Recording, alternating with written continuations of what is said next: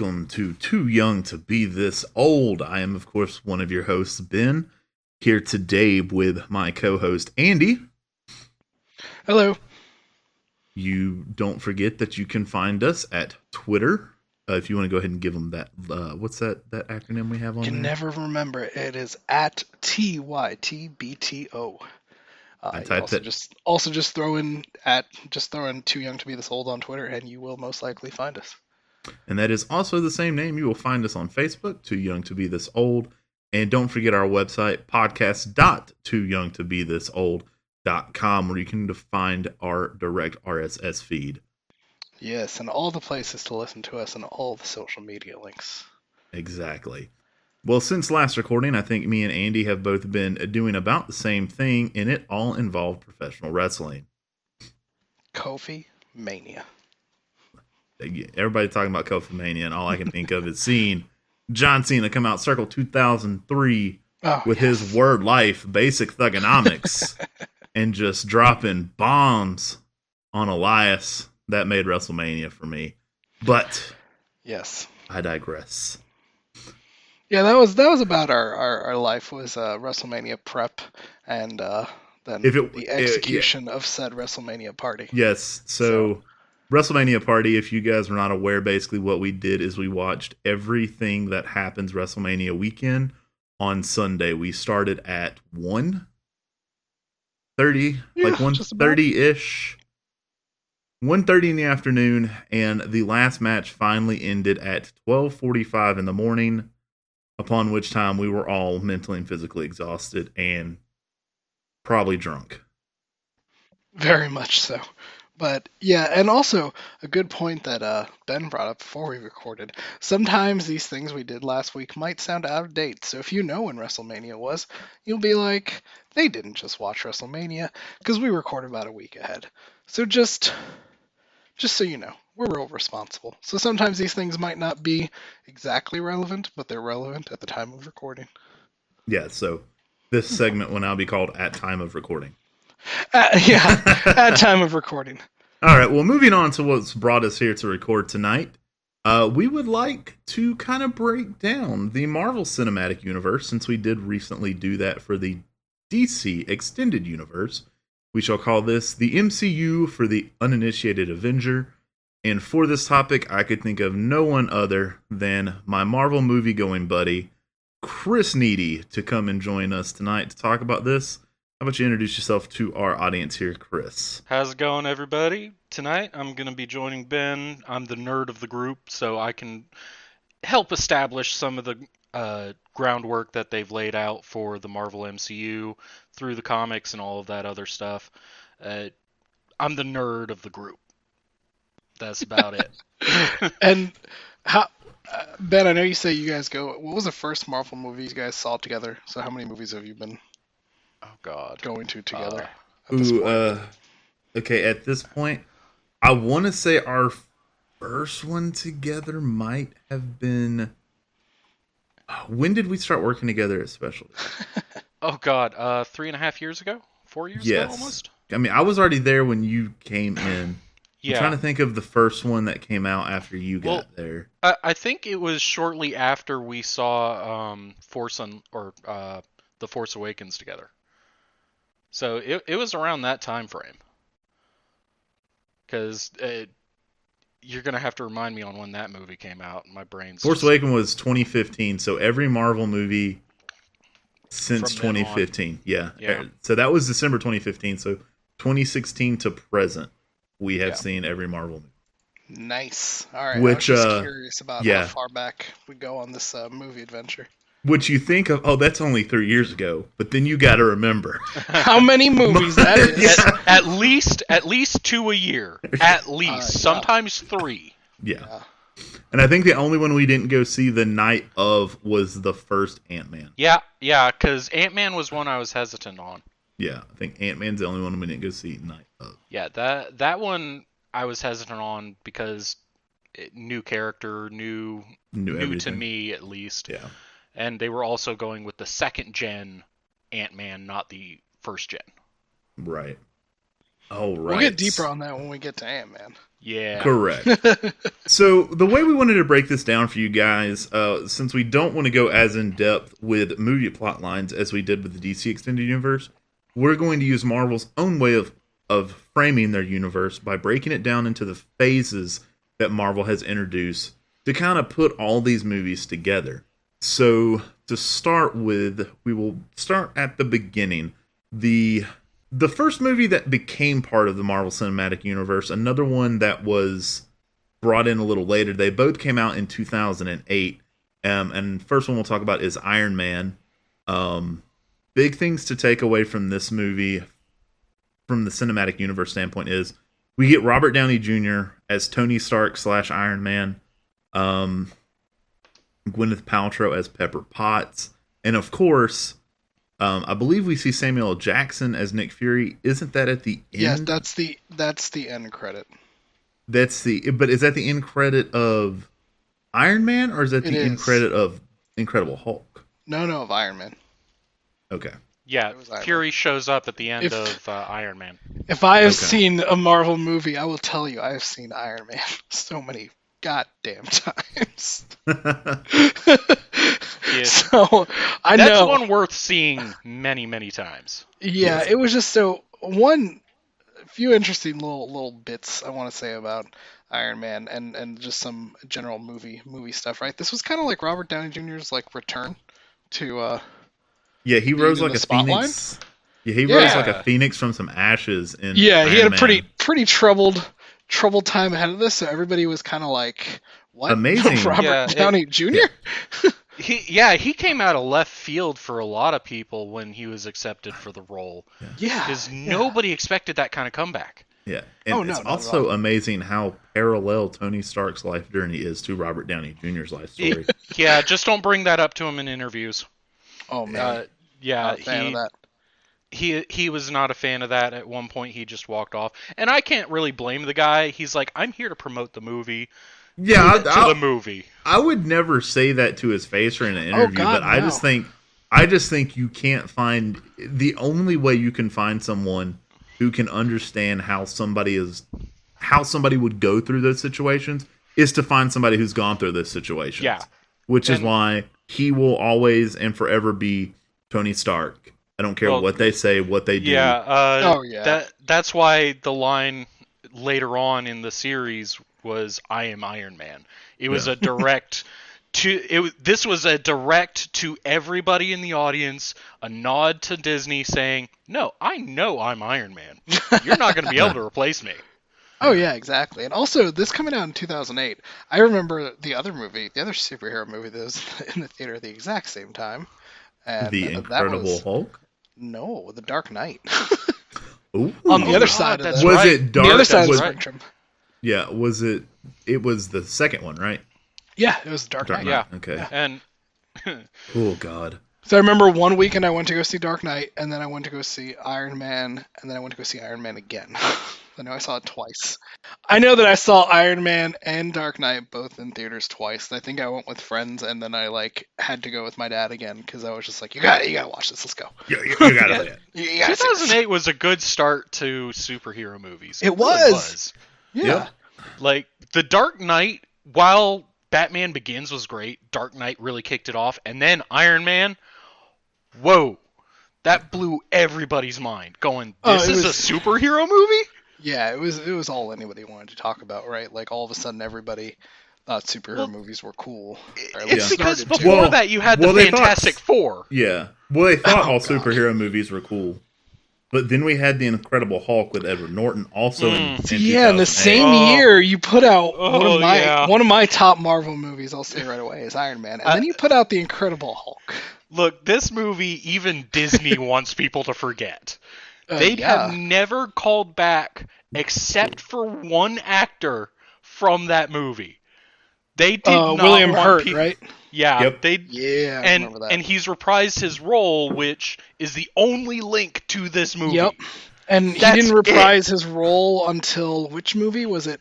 Winter Uh, Soldier? Was it No, uh, okay. it was Civil War. Civil War. Civil War. Okay, I thought it was a Captain That- America. okay. Yeah. Civil War Civil is when he reprised it. So, I I tried to watch this one and never actually made it all the way through. Ben, I know you saw this one, and Chris, you saw this one last I- night.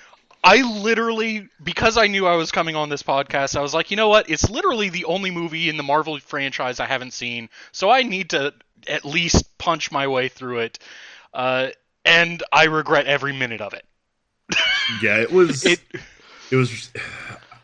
it it wasn't a terrible film, but It it, wasn't was good. so lackluster. And I have to say, Edward Norton, I did not believe for a second was Bruce Banner. I, if you had told me this was a uh, alternate universe of Fight Club, I might have believed it. But there is no way he passes as Bruce Banner. What, what's funny though is that like from what I read that the Hulk director actually originally wanted uh, Yeah, Ruffalo. yeah, yeah. and, he was, and Marvel wanting- was like, no, this is Yeah, this is Disney was Banner. like, it's "No, Edward we- Norton. Edward Norton has the star power. He's the guy who's Yeah. going to put butts in seats. No, No, Uh, that did not happen. Uh, right. So a very quick high point in the Marvel Cinematic, and then a very quick low point with Incredible Hulk. Right, like in the same Yeah. year. Yep. like I said, ev- almost nobody remembers the Incredible Hulk. Yeah. It was Nobody like wants right to. on to the next movie. Everybody just jumped in on that one instead. right. Well, But it's, we we did have to wait two years to get our next movie. Yeah. Which was Iron Man Yes. two. And of course, I will thank this movie forever. As much as most people do not like most people don't like this movie, but I don't know why. yeah, Well, I, I'll say I Mickey enjoy it. Mickey Mickey Rourke as Whiplash to me. While the idea of the character was kind of ridiculous, I loved Mickey Rourke in this movie. I thought he was hilarious. He needed to Um, be in this movie. Can we talk about Scarlett Johansson as Black Widow and how it may be the greatest gift that has been given to the Marvel Cinematic Universe? it really, Now- it really is. And we didn't talk about this in Iron Man 1 how Cuba Gooding Jr. plays Yeah. Rhodes. Uh, did not there was- di- did not feel like he was going to get paid enough for Iron Man 2. Well, So they're just like whatever recast Don Cheadle as Rhodes Well, slash War Machine. here's a little bit of the background on that. Um, Disney said he was going to get paid. Here's a little bit of the background on that. Uh, Cuba Gooding Jr. Cuba Gooding Jr. I can't pronounce his name correctly. He got told by Disney he's going to be paid an eighth of his contract because he wasn't going to be getting that much screen time originally. So he was like, uh, no. Tried to get Robert Downey to back him up. He didn't. So their friendship fell through, and that's when Cuba was like, nope, I'm done. Bye. And that's when they replaced him. Okay. So it, it was it, it was a lot of back and forth. They made up again later, but he, obviously they can't recast again. That would just look really weird. I would love them to do it. Just do it. Fuck it. well, well, honestly, you know, I wouldn't want it done because after you see Don Cheadle um, in Iron Man 2 as He- Oh, He does think really he- I think Yeah. he, he sells that role a lot yeah, better. he brings right? a lot of personality to it, which I really Yeah. appreciated. Yeah. Yes. Yeah, no, I totally agree. So- So, Iron Man 2, a lot of complaints, but I, I think we're all on the same page in the fact that we all enjoy this movie. Yeah, Yeah. I was about to say, I, I mean, I didn't even go Uh, into this fresh, right? I and- watched this only recently. So I should Yeah. probably. real- Oh, go ahead, Chris. Sorry.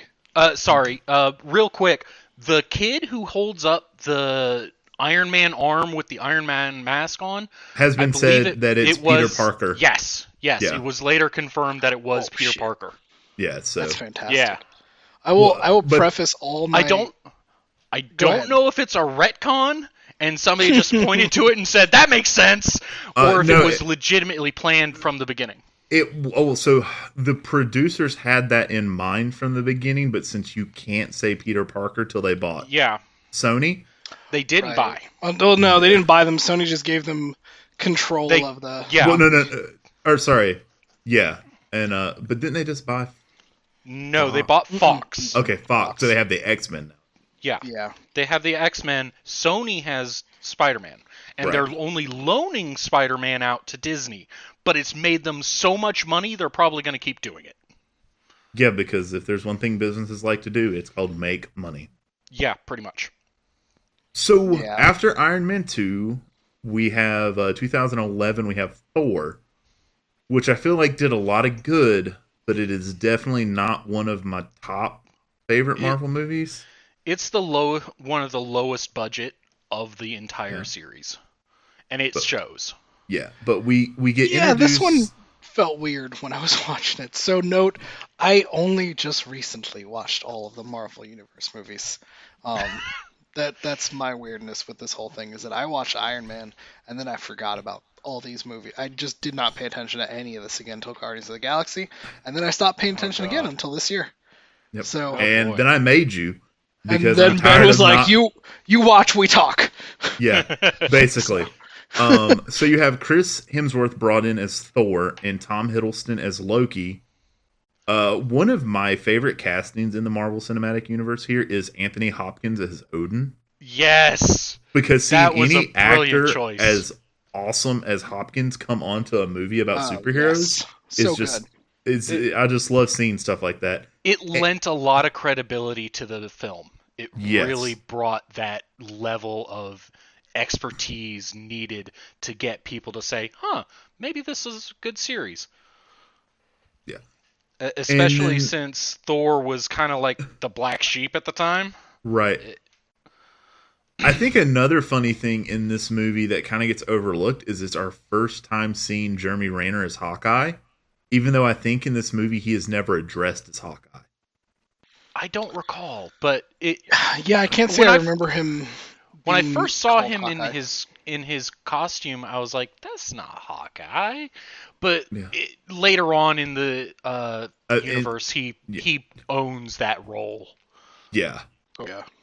But yeah, like I said, Thor basically was a great origin to bring Thor into the Marvel Cinematic Universe. They do a really good job of explaining why Thor comes to Earth, the people he interacts with. And if you ever go back and look at a timeline of this, uh, apparently, according to Marvel's timeline, the events of Thor, Iron Man 2 and the original or the Incredible Hulk all happen in the same week. Yeah, because um, Wha- at the end what? of Incredible Hulk, at the end of Incredible Hulk, Tony Stark approaches uh, General Ross to uh, basically join Shield, or to allow him to put Right. together a team for Shield. Um, but that that gets kind of retconned later because ever like I said, everybody forgot about Incredible Hulk. Yeah. But you but but, but you do have that was Robert Downey's first time as Iron Man was in that Yeah. in credit scene. No, Uh, because he was Iron Man in Iron Man one, and then. Uh, Yeah. I feel like Hulk Hulk out. came out before Iron no, Man. no, no. No, Iron Nope, Man came out nope. first. Okay, okay, so other way around. But Yep. so yeah, you have you have the Hulk Iron Man talking to the Hulk. So it might have been been the first Iron Man that they mention it.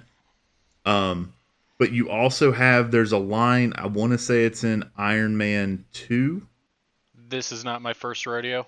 Yeah, well, not that this is not my first rodeo. There's a, a line that Coulson mentions about something going on in New Mexico, Oh yeah, which is yeah, talking about Thor. Yeah. Um, yeah. Uh, it was at the end credit scene where he's talking to Fury and he turns and there's the hammer in a Yeah. meteorite, a meteor crash site. Yeah. So you have all of that happening really close together.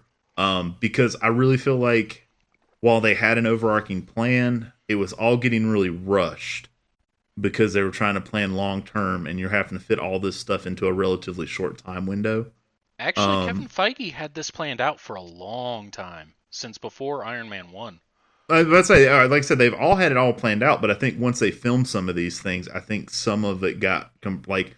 There's no reason you needed to compress that timetable to a week, but they had to to make sure everything chronologically fit. I, I think it was more to make sure that um, things were happening so close together for a reason. Like things were building up in that universe, and then it just all came to a head at the same time. Okay, More than more than oh, we don't have time to stretch it out. But following Thor, same year as Thor, we also have, which I think might be one of the best again Marvel movies, uh, Captain America: The First Avenger. I will Uh, fight you on that. I think this one's really polarizing. It, it, no, it's not polarizing. It's a good film. I'm not denying that, but I am denying that it's the best. It- how many other films have Tommy Lee Jones in it? Oh, I don't care about Tommy Lee Jones so much That's as all I I'm care. saying. That's all I'm saying. Tommy Lee Jones was in this film that immediately made it better than a lot of other movies. Um, we get to see Chris Evans as Captain America. We also get, uh, man, what is the not the not really a love interest, No, she was a love interest. but She was what a- is her name? Peggy Carter is the Peggy Carter. uh, character name. I do not. That's all I needed was Peggy Carter. Peggy Carter's character actually ends up getting her own television series out of this. This yeah, movie, and it Very had short a run. short run, yeah, but it established a lot of stuff for um, Agents of Shield, which Yes. is another series. that that came out. But um, she did really good in this film. Like you believed her role that everything she was doing was not only for the betterment of everybody in America against the war, but trying to get uh, Steve Rogers to come out as the hero he needed to be. Right. And this is also a time when America's fighting real Nazis. Yeah. Um, it also introduces the uh, the character of Bucky, who is played by Sebastian Stan. Which, when we first see this movie, we think he might be a big deal later on. But this movie doesn't really hint at it that much. Yeah, Just I know a lot a of the comic job of- fans. they do a good job of underplaying it. Right. they yeah, they definitely underplay Yeah. because by the time it becomes important again, I was like, wait, what? Yeah. yeah. And this is also the first film where we deal with the Tesseract. Yes. which later becomes such a huge part of the Marvel universe that we will talk about. Um, Yeah. we will talk about as this goes on. That's So- going to require a topic all in and of itself. Yeah, exactly. So we've gotten these basically these origin stories and these characters introduced through these first five movies, which all led up to 2012 when we have the Avengers. So it's the first film we have where Yep. all of the heroes are are teaming up. Um, as we mentioned before, we do get the recasting of Bruce Banner uh, into Mark Ruffalo, which the I first choice. I think Mark Ruffalo is it's completely believable as Bruce Banner, and I've completely loved Mark Ruffalo as Bruce Banner. Um, Yeah. The the uh, the the premise they use to get the Avengers together is basically Loki does Loki things and steals the Tesseract and brings an alien race uh, called the Chitauri down on Chitari. New- Chitari. whatever I am the nerd. Listen to the nerd. Chitari um, Chitari. down on New York City, and at first this this group of heroes is not working together, and then of course you you get the. they finally get on the same page when it's basically like, uh, we either do this or the world dies. Finally, They got on everybody the same, page, when Coulson died. That that's what got them in there. I mean, you're not wrong. Spoiler warning. Um, Come on. Well, let's air quote that dies because you got to remember we have Agents yeah, of Shield yeah. later on. That that takes place post uh, Yeah. Avengers. Yeah, Nick Fury using the ultimate management skills there, how to motivate your group. Yeah, pretty much. Uh, especially since those cards weren't on him, but you Yeah. know. And then also we have a, a movie that is responsible for a huge spike in shawarma sales here. Oh my Yeah, god, I still remember that- when this was like, you know, first out. Everybody wouldn't shut up about shawarmas, and I was like, Yeah, uh-huh. that scene was unplanned. shawarmas. They Oh, didn't it's so have good. an original ending or an original end card ending for the movie. and the reason you see Chris Evans leaning on his hand with is because he's got this gigantic beard growing. So they had to all mask up the fact that they were a little bit out of shape and a little bit rougher than when they filmed originally because they had to fly everybody in going, "Oh shoot, we don't have something for the end. Everybody's expecting it. Got to do it." they just couldn't CGI remove the mustache. Oh god, no. No. You see, Please DC no. Can do it. I I am still traumatized from that. Oh, but but all DC in all, one. yeah. All in all, so phase one basically, like we said, we we get these origin stories, we get introduced to all these characters, then we get our team up movie in the Avengers, where they all work together to eventually repel the the alien invasion and put a stop to Loki's plans. Um, we also towards the end of this movie see see some of the public outcry of of seeing their homes destroyed by these these heroes, so to speak. So a little bit of discourse getting brought up um, as well, which will play into a, a lot of later films Yeah, as we more get into those. more so way towards the tail end of the middle phase that they've got going on. And then we have Phase Two come around. Uh, really picks up 2013, so they're really pumping these movie out like Yeah. year two tops in between the films, and then a lot of years you're getting two to three films in a single year, um, or close enough to it that it feels Yeah, like you're getting they, that many. they aimed for two a year. Yeah. So we start this one off with, which I thought was my least favorite, was Iron Man three. You're Hmm. not wrong on a lot of respects. Many people did not like that film just because it was it was so out of the norm on quality. It felt like everything from the writing to the directing just felt lackluster. Yeah. Yeah, it was Yeah. unmemorable. I mean, I just, I bear, I really Yeah. Well, don't it, even it was remember. I so rem- un- and Go ahead. I was gonna say, for me, I just remember it did okay at closing the solo Iron Man story and kind of leading more into us seeing Iron Man as the veteran support leadership Mhm. for the rest of the heroes. Um, so kind of closing out solo Iron Man was nice, but at the same time, it was just like like everyone said, the writing was kind of lackluster. The red herring that was thrown into the movie to make you think one thing when all of a sudden it's not that thing at all was to me a little disappointing, more so than like, oh man, that's exciting. Um, Well, here's what's really funny. Gwyneth Paltrow at the end of the movie, Pepper Potts, gets superpowers. She just tears right through Iron Man armor like it's nothing. And then in a throwaway line, in a throwaway line, she gets rid of it.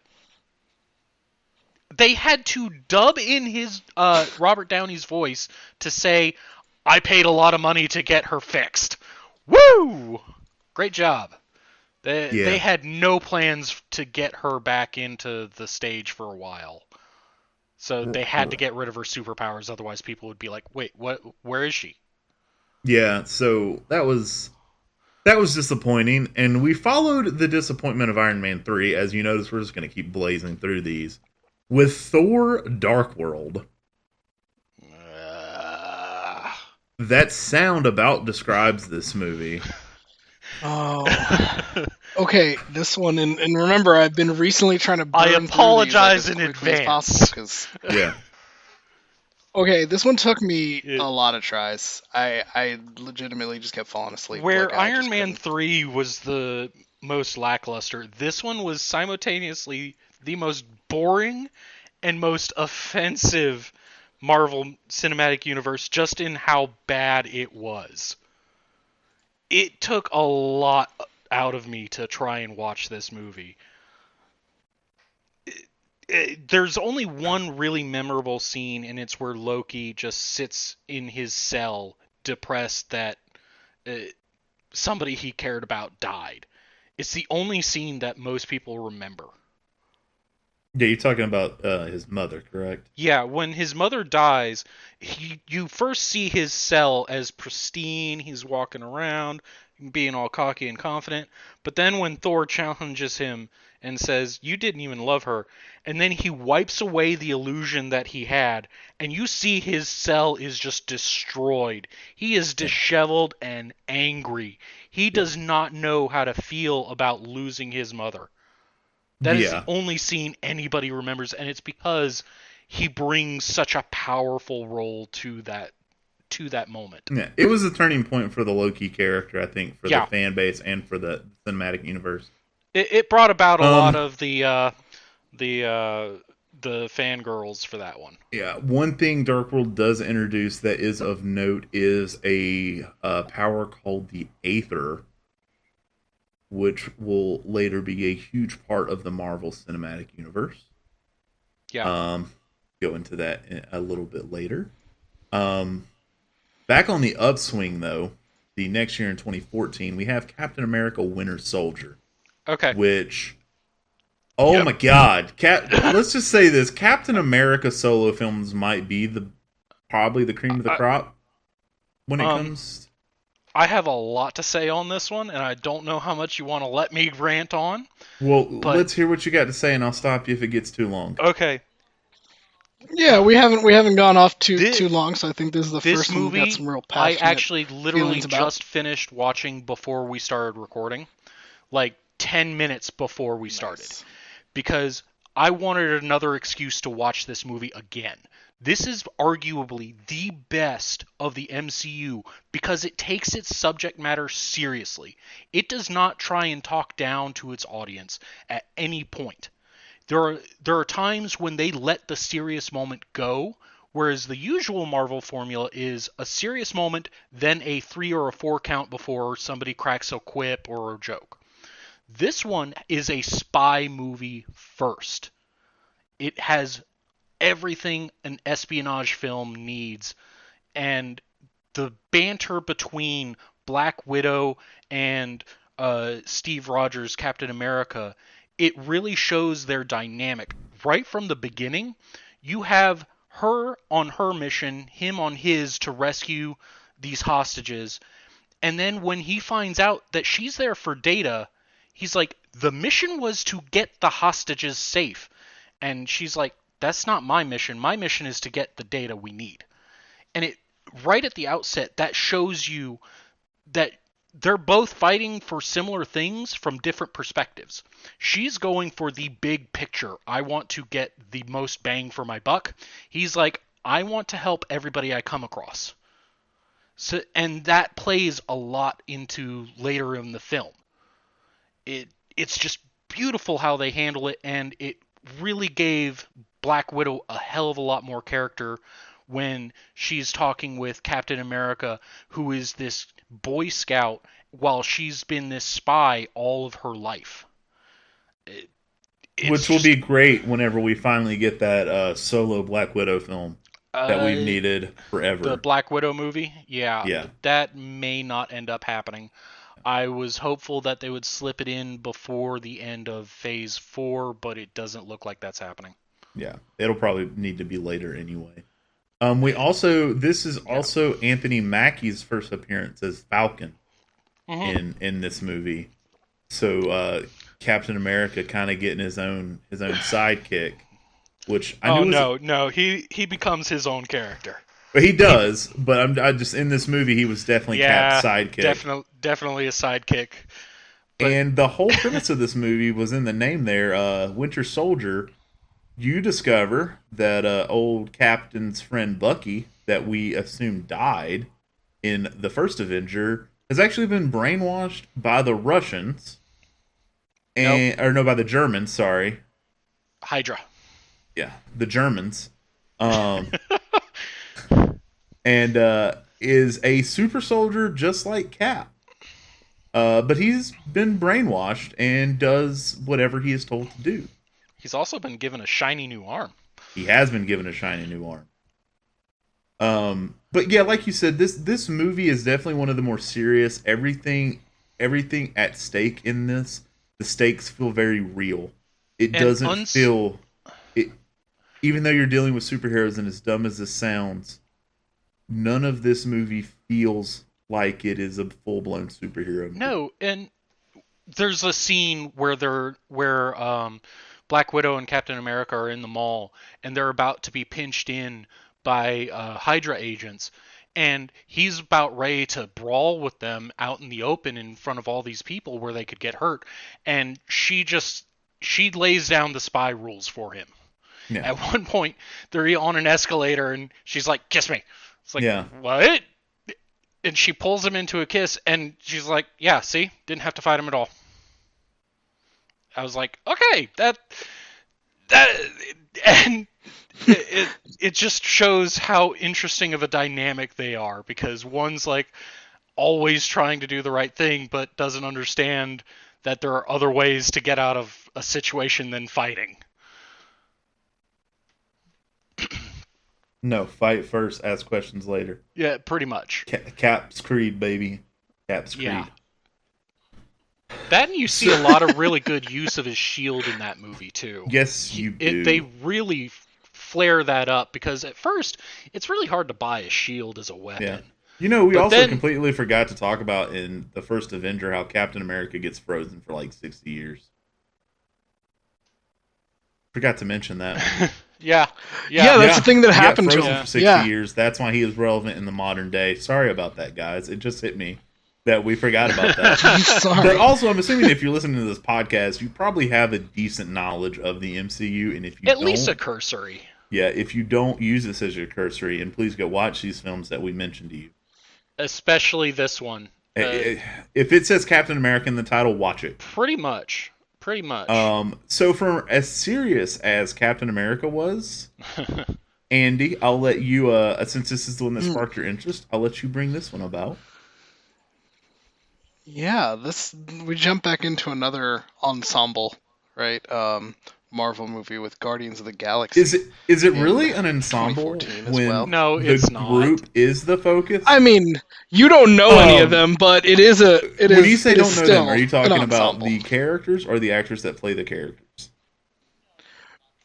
No, Okay, no, 'cause I no, not the actors that play the characters. I'm talking about just the, yeah. just the group, right? You got Yeah. another grouping of a bunch of people that, you know, are you know to to Yeah, the movie. you have universe Andy brand Dwyer new, as Star Lord, right? Because I mean Chris Pratt. yes, this is a, this is right when Chris Pratt decides to. uh Yeah.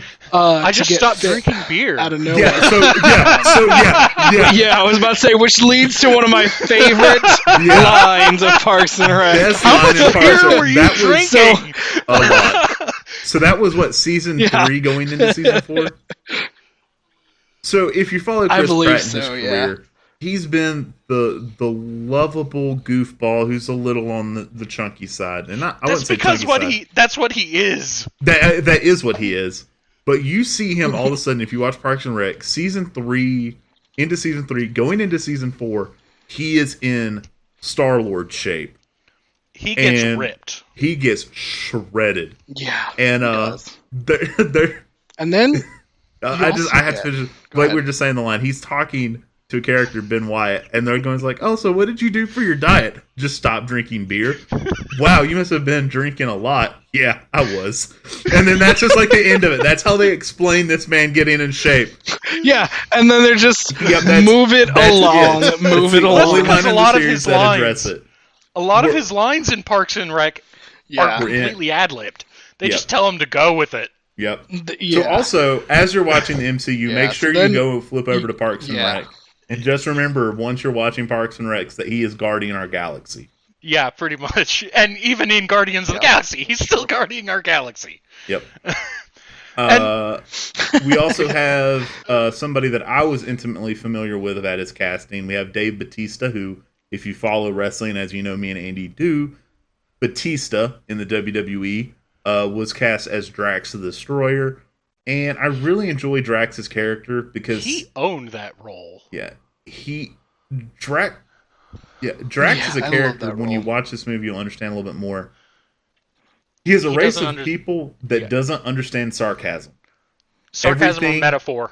Yeah, sarcasm metaphor. He doesn't get it. He is very literal and deliberate in everything he does. It, So- everything, it goes over his head. It's just- Nothing goes over my head. I will, ch- I will jump and catch it. Exactly. but those are literally things he says. So, um, I don't know why Vin Diesel was cast as the voice of Groot when the only thing he says is Groot. oh, I think it's hilarious. I- I- All he does I is think say he Groot, actually really wanted just, that role. One because it's an MCU film. Two, Yeah. he- Vin Diesel is actually a nerd.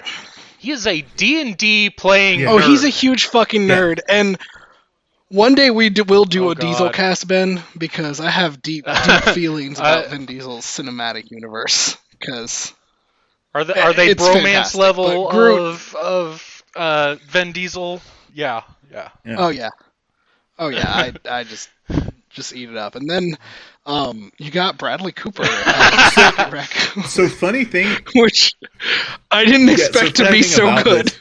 Bradley Cooper is the voice of Rocket Raccoon, but James Gunn's brother is the Yeah. one wearing the suit, acting out all of Rocket scenes. Which is hilarious. Yeah, you Oh, actually hilarious. when you watch the so behind good. the scenes stuff, you actually see him being the one crawling around and everything. It's hilarious. And, And what- then- and- what's wow, really funny? nice. Uh, go ahead, Ben. I was gonna say, I was just gonna try to keep us moving along to get the characters introduced. Oh, Um, yeah. Oh yeah, it- let's, it- let's introduce sorry. characters. Yep. we'll uh, we have Zoe rest. Sa- uh, Saldana introduced as Gamora, uh, who is an assassin who is also a rogue daughter Mm-hmm. of Thanos, Mhm. who has till this point had uncredited cameos in in-game sequence or in movie sequences, but we do know that he is played by Josh Brolin at this point. Yeah. Um. So Right. those round out the um the the the rogues ga- or the, the- the, uh, the rogues gallery of, of, Guardians of the Galaxy. You have Star Yeah. Wars, Drax, the Living Yes. Tree Groot, uh, the the genetically enhanced raccoon and Rocket. I also think they only refer to him as Rocket. I don't think he's ever referred to as Rocket Raccoon. yeah, he's only ever referred to as Rocket. Yeah, they never actually say Rocket. So there's your rogues gallery of heroes. Um, also introduced is Michael fucking Rooker as Yondu, who does. Oh, beautiful. Michael Rooker's an amazing actor. A- a- Again, there's so many actors in the MCU that I have seen them in other roles. Um, Oh, I know. There's, there's always every once in a while, especially when I was watching this all, I'd pause and be like, Yeah. Wait, Yeah, where did uh, I see- And- and Walking for- Dead was my introduction to him, and he- I thought he did really good in that. uh, uh, Ah, Days of nice. Thunder. I still have not seen that. I will Okay. have to watch it. Everybody, well, I mean, if I'm a big NASCAR nut, so I love the movie. I've actually been to the barn the movie was filmed at. Um, when you watch it, he plays the the antagonist to Tom Cruise for the first half of the movie, and I love it. You just need to Mm. watch it. I You will. need to find it. You need to find it on Laserdisc, think Andy. I- Uh, I- what year 1993 was it? came out. Yeah, Then it came out. definitely be Laserdisc. Oh, so it came out the same year as Tombstone. No, no, Days of Thunder was 1990. I'm sorry, that was way. the year after I was born. Yeah, to, I saw him. Yeah, I saw him in Tombstone. That's that's like the first place I can remember seeing him was in Tombstone, and and then I know I just like he's been in so much stuff. Yeah. So. Yeah. You- It's one But of those people 1990, that means it's probably on recognize. Laserdisc somewhere. Oh yeah, definitely. and then uh, the, I think the last character of import in this movie was Karen Gillan as Nebula. Um, correct me if I'm wrong on that, Chris. Yeah, you still got um, the main antagonist of the Oh, Lee Pace as Ronan the Accuser. Yeah. But uh, yes. He Is he- hammed that role up, and he, He- did it beautifully. he, but uh, yeah, I guess I just don't think of him as big to the MCU He, he's until, not big to the MCU. Yeah, I was gonna say until this year, this was his only film, Yeah, and, but and look, his he shit gets hammed the handled by the end role of this movie. yeah, it, it all gets rounded out. It if it had been its own movie, everybody would have been happy. It didn't even need to be connected to the MCU as the larger universe, but it was, and it just helped it out a lot more too. oh yeah. Because this one, Oh, definitely. I think it brought people in. No, no, no. You're right. It brought sorry, go people in, but I Ben, think the movie. the other big item of import is which stone is is shown in this one? Is it the Power Stone? Power Stone. No, Okay. Is it- no, Or is it the Soul Soul Stone. Stone? I believe it's the it's the Power Stone. No, no, yeah, it's the power. Power it's the power okay. stone. It's Um, the power stone. But Yeah, yeah. this movie is also when Disney was acquiring LucasArts. This was their attempt to say, see, we can do a Star Wars style film. Mm, but can you? I'm going to stay away from that one. Yeah, that's a, that's a whole nother. Oh, that's a whole Star Wars day. cast, Star Wars Yeah, cast, Star Wars that- cast. Um, Whole I have many words on that, but Yeah. So for following- now, following Guardians of the Galaxy, uh, we get Avengers: Age of Ultron. Um, two big characters introduced in this movie that become important to the MCU are Elizabeth Olsen as Scarlet Witch, which Mm-hmm. also really surprised Elizabeth Olsen. Is as good an actor as she is. I was really surprised when they announced her. Yeah, She's and fantastic. She's also in the new God, not the newest Godzilla, but the Godzilla reboot that came out. In Yeah. 26 the Godzilla that we went and yes, saw in the she's theater. in together. that. She's in that, starring across from Aaron Johnson, who was also her brother Quicksilver in this movie. Is her husband in Godzilla? Yes. Real quick, have either of you seen the interview where she uh, explains the hand gestures for Scarlet Witch? Hell no. Okay, it they are actually a series of rhythmic movements she does with her fingers to make it look more twitchy, so that Uh-huh. they don't have to edit that. Okay. I just thought it's it's one of those really interesting details where she could just kind of float her fingers, but she actually went for lessons on how to manipulate each Right. individual finger independently. Whereas most people, you you kind of bend one finger as you bend another. She's now able to do that completely independent. so she went to a finger dancing Pretty much. and learned how to do And- these things. Yeah, and it's a lot of stress on the hands actually. Yeah.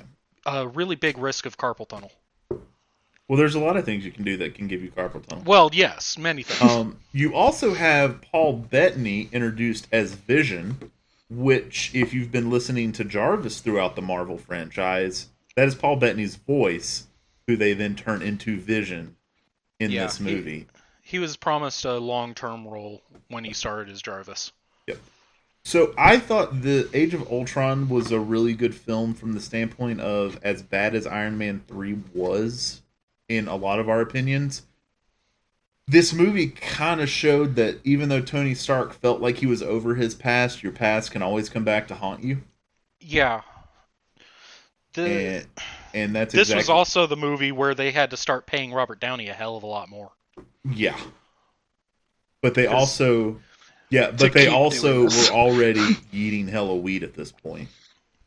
Well, yeah, Yeah, I Um, mean, Yeah. it wasn't Well, going to hurt them. it was because the Screen Actors Guild. They actually say three movies as Right. that character and maybe one ensemble. After that, you're not supposed to take the role again because they don't want you to get typecast. So, to counterbalance that, they had to charge Disney buku bucks more. And that will play later on. Yes. um Interesting. But yeah, Age of Ultron, like I said, we, it brings in Scarlet Witch and Paul Bettany as Vision. Vision is also has the Mind Stone imbued in him, so he is basically an artificially made intelligence that now has a human form and massive amounts of superpowers. He is also powered by Thor's hammer, making him able to wield Mjolnir as well, which I thought was Well, was it because he was powered by Thor's hammer or because he was worthy to lift Thor's hammer? why not both? Maybe, but uh, that and there's an interesting scene. I was doing that in my there's head an then. interesting.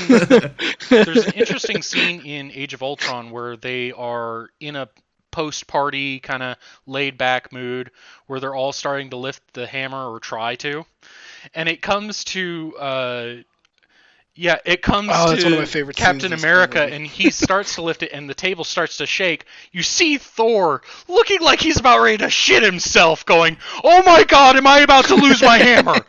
And then uh, he, Chris Evans just, nope, I can't lift it. And then everybody got really mad at Joss Whedon, saying, "Is he not worthy?" And Joss Whedon's response was, "Is he not worthy, or did he stop?" That that floored a lot of people. Interesting. Interesting. we follow up Age of Ultron to wrap out the year of uh, 2015, and also to bring the the kind of the end to Phase Two, which normally you have an Avengers movie that brings the end to the um. Yeah, this, but- was more of a sidebar. The phases, Yeah, but not this time. Side thing. Yeah, this was more of a side thing, but it did come out after Age of Ultron. We have Mhm. Ant Man and the unaging Paul Rudd as Seriously. I, I, God, he he looks does the not. same in Ant Man as he did in Clueless. Him and What- Keanu Reeves. Just like, yeah, I was about to say Keanu Reeves and him are just vampires. And Samuel L. Jackson, who can look whatever age you tell him to look like. yeah, pretty much. Whatever Yeah. age Th- he that's damn because well he just pleases, goes, I want to be this okay age today. it. Yeah. And stares at himself in the mirror until it happens. But I remember when this one came out, there was just a lot. Yeah, of, there was a lot Why? of why. Um, why? I was. Why? I, why? Why? Are I am this? a, Why are we doing uh, Ant Man? I am definitely a. And. Well, no. You're an Ant Man hater. no. Uh, that's what I'm feeling. I am the Marvel guy, right? But Ant Man, I was. I'm like, eh, Right. not really sold on it. When I no, that's why I'm like even even the Marvel Marvel hardcore like lawyers. yeah, were espe- like but I am glad that they didn't go with first gen uh, Ant Man, and there's a lot of reasons why people were very don't go with original Hank Pym because there's a lot of dark stuff in there. Uh, yeah. but the later Ant Man um, th- is a little bit more family friendly, which is probably why they went with it. right. But thi- yeah, the way the movie portrayed the action really first sold gen. me. I I thought they did Oh, yeah. masterful I- on that. I loved this movie. This was one. This is one I was I was almost kind of Yeah, dreading me too. to. I was like, I- oh, I don't know, I don't know what's gonna happen. And then and then I watched it, and this will come It- up again in the phases. it- There's another movie I was dreading getting to, and this is like one of my Well, favorites. It, It's, it it's, also it's high up there. deviated list. from I the really enjoyed standard uh, superhero formula. It was a thief movie. It was a heist film, and it did it so wonderfully. Yes. I mean, it it had some really corny premises. Yeah. like, you do they- have you do have Hank Pym in this movie, portrayed by Michael Douglas, who acts Yeah. as the mentor Yes. to Paul Rudd, and you also have his daughter, uh, who is played by uh, Am. Uh, Eva- thank you, on, you know I was going to Evangeline that up. Thank you for saving me. Yes, I, I know her name properly because she was in that fantastic show, Lost. Hope Van Dyne, uh, who is Hank's daughter. So one thing I really liked about this movie when you're watching it, there's the weird dynamic between Hank, um, Scott, and Hope. Scott, um, Scott is Ant Man's name in the Yeah. movie. It's not Scott Paul Rudd. Lang. Scott, thank you. Um, how Hank, yeah, how Rudd? Hank, What? Hank is grooming Scott Lang to be Ant Man, even though his daughter Hope is such a better choice. And everybody was like, "Oh, it's because he, he Oh, yeah. he believes only men can do these things." Yeah, they they Wrong. went through that, Wrong. and then Yeah. he's like, "No, I don't want you to die." Exactly. So basically, I think in I think in the second one we get more in depth on he's afraid. Yeah, way more in depth on why more, he's that way. yeah. That he doesn't want to lose his daughter. That's why he is completely willing to let this Yeah. thief Scott Lang do his thing. Um, but yeah, we have Ant Man. Like I said, it's a heist film more so than a superhero film. We also get to see some awesome Falcon action in this one. don't tell Cap. We get some Oh, you're right, awesome we do. Falcon action, and we actually have Ant Man. Yes. Basically, the biggest reason he can be vouched for uh, in a later uh, Marvel movie is because yeah. Ant Man, Ant Man or Falcon sees him in action, and he basically breaks into Avengers headquarters, steals something, and gets out. Yeah, So that was a that was a big thing Yeah. there. I do have to mention the one bad guy Yeah. plot hole here. It's not really a plot hole, it's more of a why didn't you go with this route? They have a gun in that movie that shrinks their enemies down to like this little plasma dot that you could scoop up with a with a paper towel. Why wasn't he selling that? Instead, he had to go and sell a suit that shrinks people. Sell the gun that shrinks your enemies into nothing, and you can just wipe them up and they're gone, disappeared. Nobody's gonna find a body. Why? Why not sell that? Because then everyone can use it, but if you sell them Yeah. a suit, they're going to pay you more money. Yeah, uh, like I said, I just thought it was a really weird thing because that's something to sell. You're thinking too hard about to- it. I know, I know. But it was just one of the minor gripes I had about that film. The whole thing overall was a really well done heist film. Yes, moving into, I guess you would call this the now, because this is the current phase we are on uh, in phase three here. We open with Captain America Civil War, uh, which really could probably be called like Avengers 2.5. Yeah. Yeah, I mean, I kept being like, "Is this a? This is a. This is an event. Yeah, This is an well, Avengers movie. This is the not a directors Captain said America that they movie." want they meant it more to be a Captain America film because it focuses more on the relationship between uh, Cap and Bucky. So they wanted to get Cap more and, into and that. Tony as well. Yeah. Um. The, whew, the the movie it was. I think it was the weakest of the Captain America films, but that's a pretty high bar. So it, it's not saying that it's a bad film by any stretch, especially since it introduces us to uh, one really cool character, as far as I'm concerned. Ben, you want to introduce that character? So yeah, we get introduced to Chad Boswick in this film as Black Panther, uh, which was an interesting character because I don't think he was on a lot of people's radar as a character to be introduced. No, not at all. Uh, Um, it was hinted at in uh, Ultron, Age of Ultron. they do mention you- Wakanda in Ultron because of You claws. had to be very sharp. they do. I remember that when Yeah. watching it. Yeah, I it was remember like that. a two second. They- you do you just listen miss claw. Yep. Yep. Uh, so we we do get introduced to Black Panther, um, and then you also have Tom Holland, who is introduced as the MCU's version of Spider Man, which I know this caused some confusion with people since we had just got done watching the cinematic masterpiece that was the Amazing Spider Man. Um, that is sarcasm all the way across the board for anyone Yeah. who didn't pick up on that. Um, Deep sarcasm. yeah. oh God, such a. but I really enjoyed this. Uh, the Civil War story arc. Um, I, yeah, I know I mentioned earlier not going into the comics, but it was a great arc, and I think this was a great way for them to Mhm. present it with what they had available to them. Since uh, you know at this point they don't have the rights to the X Men, so they can't even say the word mutant. No. Um, they they Yeah, actually didn't know that they were going to get to use Spider-Man till like midway through this film.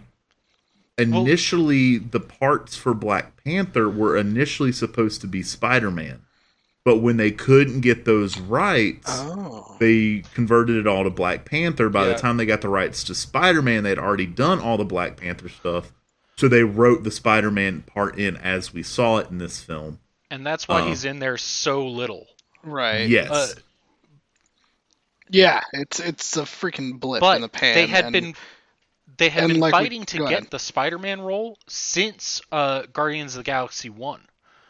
Uh, there's a throwaway line. It's very very brief where uh, Peter Quill, Star Lord, is listening to a Sony Walkman, and his dad or uh, his grandfather walks up to him and says, "Peter, take off those silly things," and throws the Sony Walkman over to the side.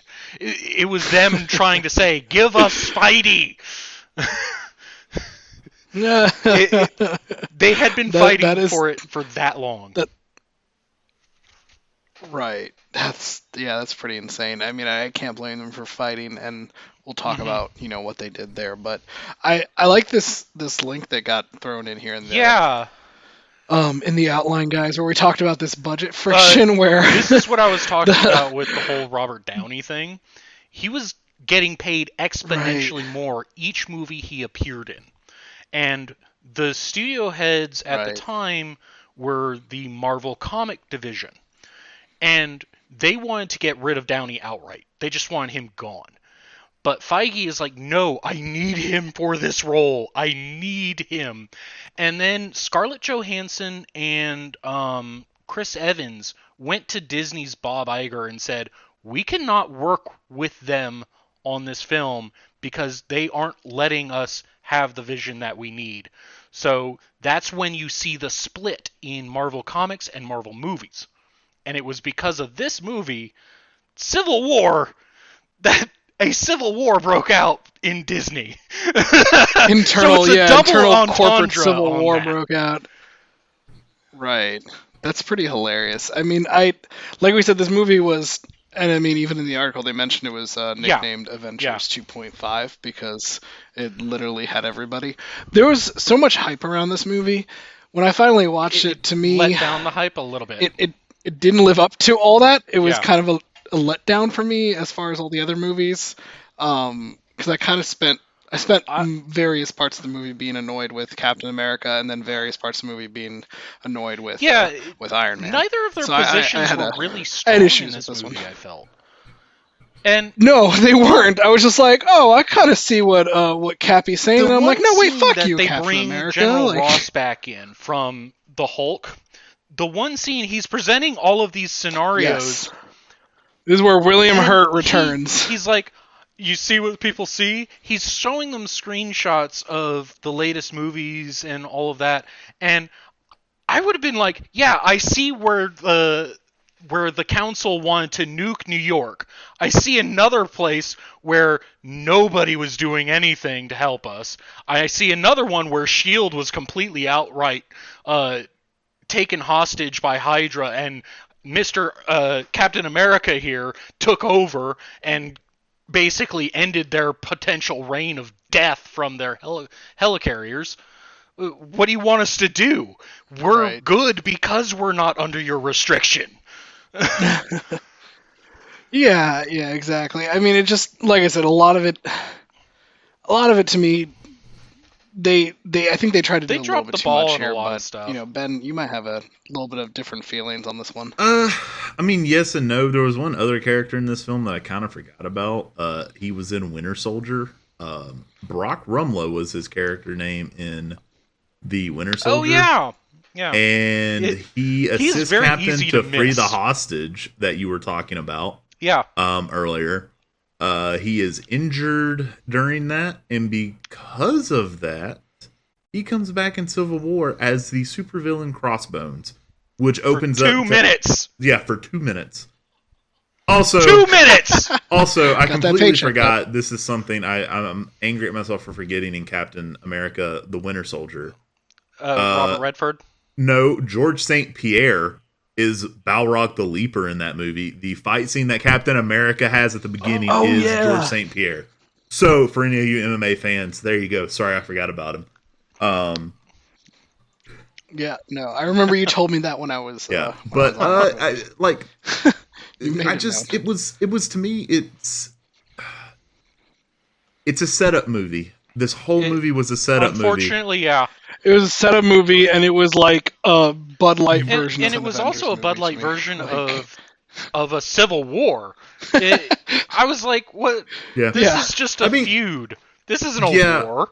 you you have the feud between the basically the you have Captain America and Iron Man as the the two parents arguing over what the children should do and the children trying to pick Pretty sides in the argument when like both sides have their merit and I think that's one of the things that this movie did well on is that you there's not a wrong answer in this film over who- who you should pull for because I disagree in, on that. in the case of No, I, I, I, I almost agree only because I didn't think that either of them had like a strong enough argument Yeah. for me to be pulled over. well, well, that, well that's what I mean. Like your Iron Man so. is wanting the heroes to take responsibilities for their actions, which makes sense.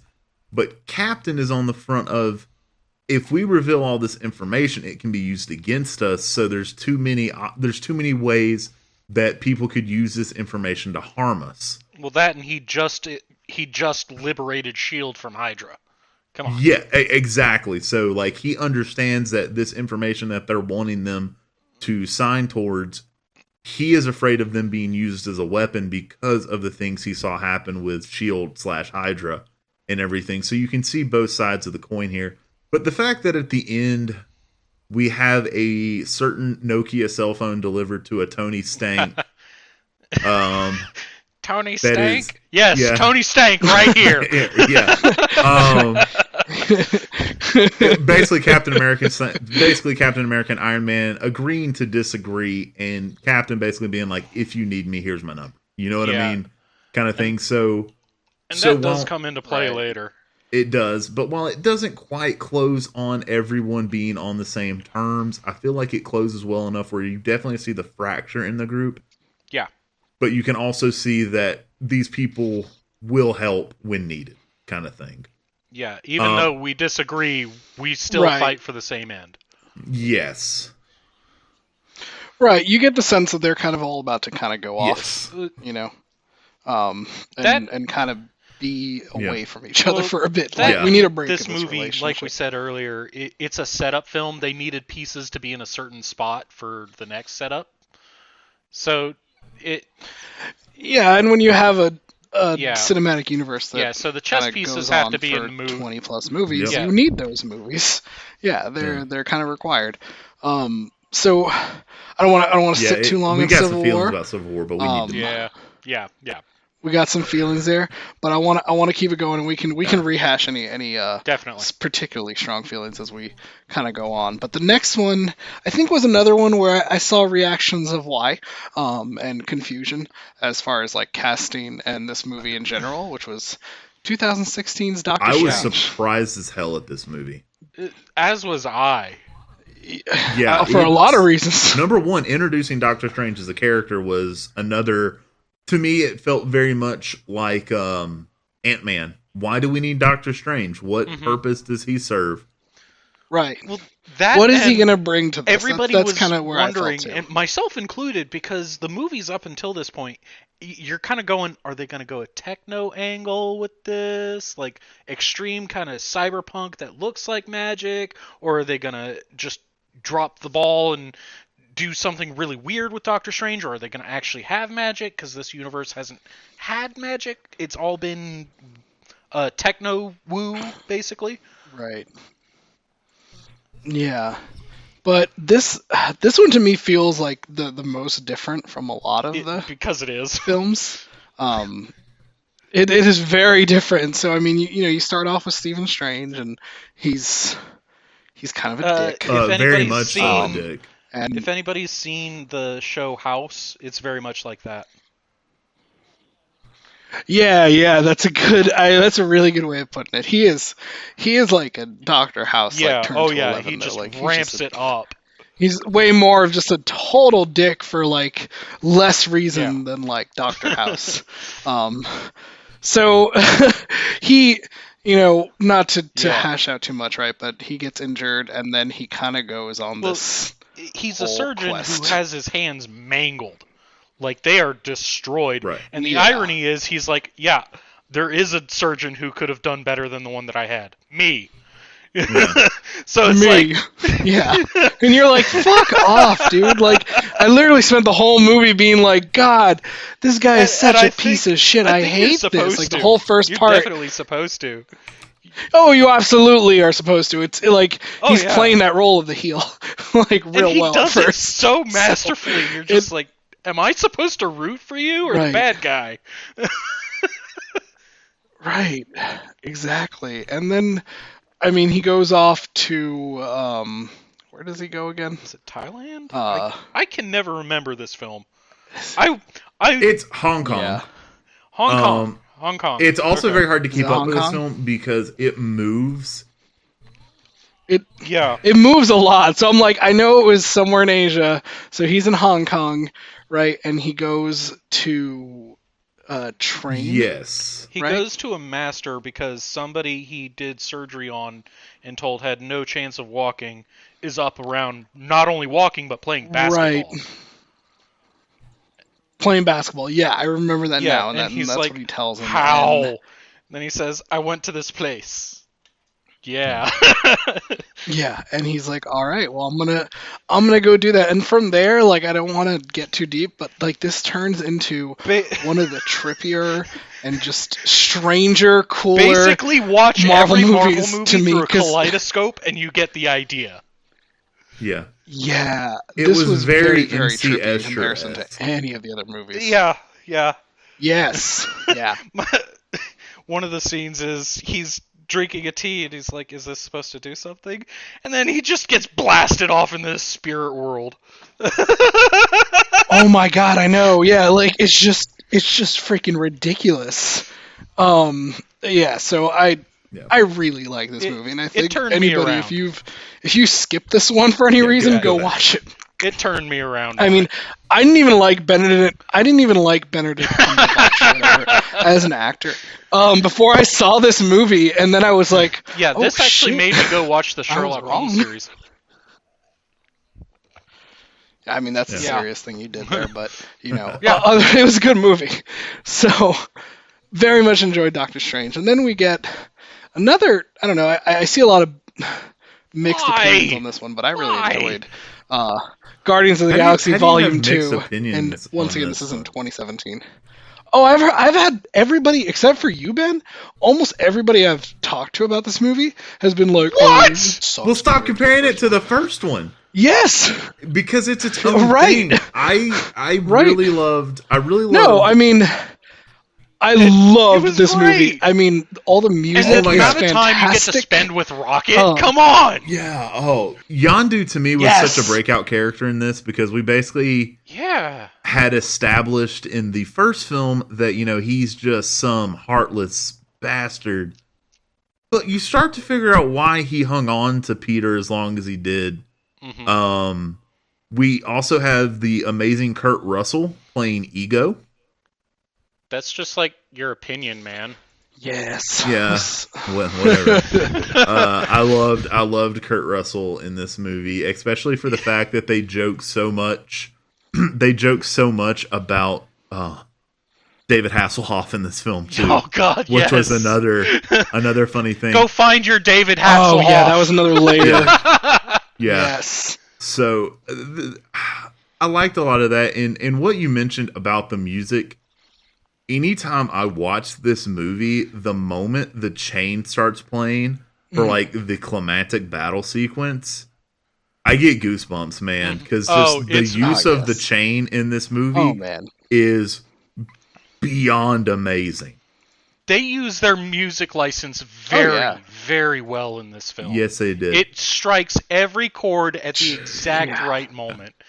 but we finally, Oh yeah. I mean, and you get s- fantastic use of Mr. Blue Sky Yes. from ELO, and you just get so many It's such a good nostalgia songs trip. at the perfect Yeah. moments.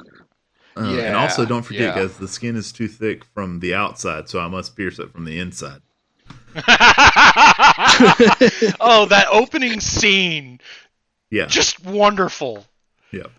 Um, we also get a little bit of an introduction to the celestial universe in the MCU, um, explaining why Peter Quill was able to hold the Power Stone with no Mhm. protection in Guardians of the Galaxy One. We find out that he is half celestial, which gives him amazing powers that he willingly gives up at the end of this movie Yeah. uh, for the greater good, which in in this movie makes him a bigger hero than a lot of the other heroes we see in the Marvel Uh, Cinematic Universe. Uh, I I gotta mention this scene. Uh, earlier we had mentioned that uh, in the first one he's taken off Earth because his mother died and he was picked up by Yondu. Uh, but we find out that it was because of his celestial father that her, his mother died. Yep. Now, Star Lord goes from zero to 60 in a half second and shoots. And then the chain Kurt starts Russell. playing, yeah. and things get Uh, mad real. Like he just goes he he doesn't even blink. He hears Yeah. I ha- I hated to have to kill your mother. Boom. Yeah, zero to a hundred real quick. Um, we also you get killed my mother. yeah. I mean, yeah. I love how it's not just you killed my mother and you broke my Walkman. Like those two things in in Star Lord's head are on the same parable at that point.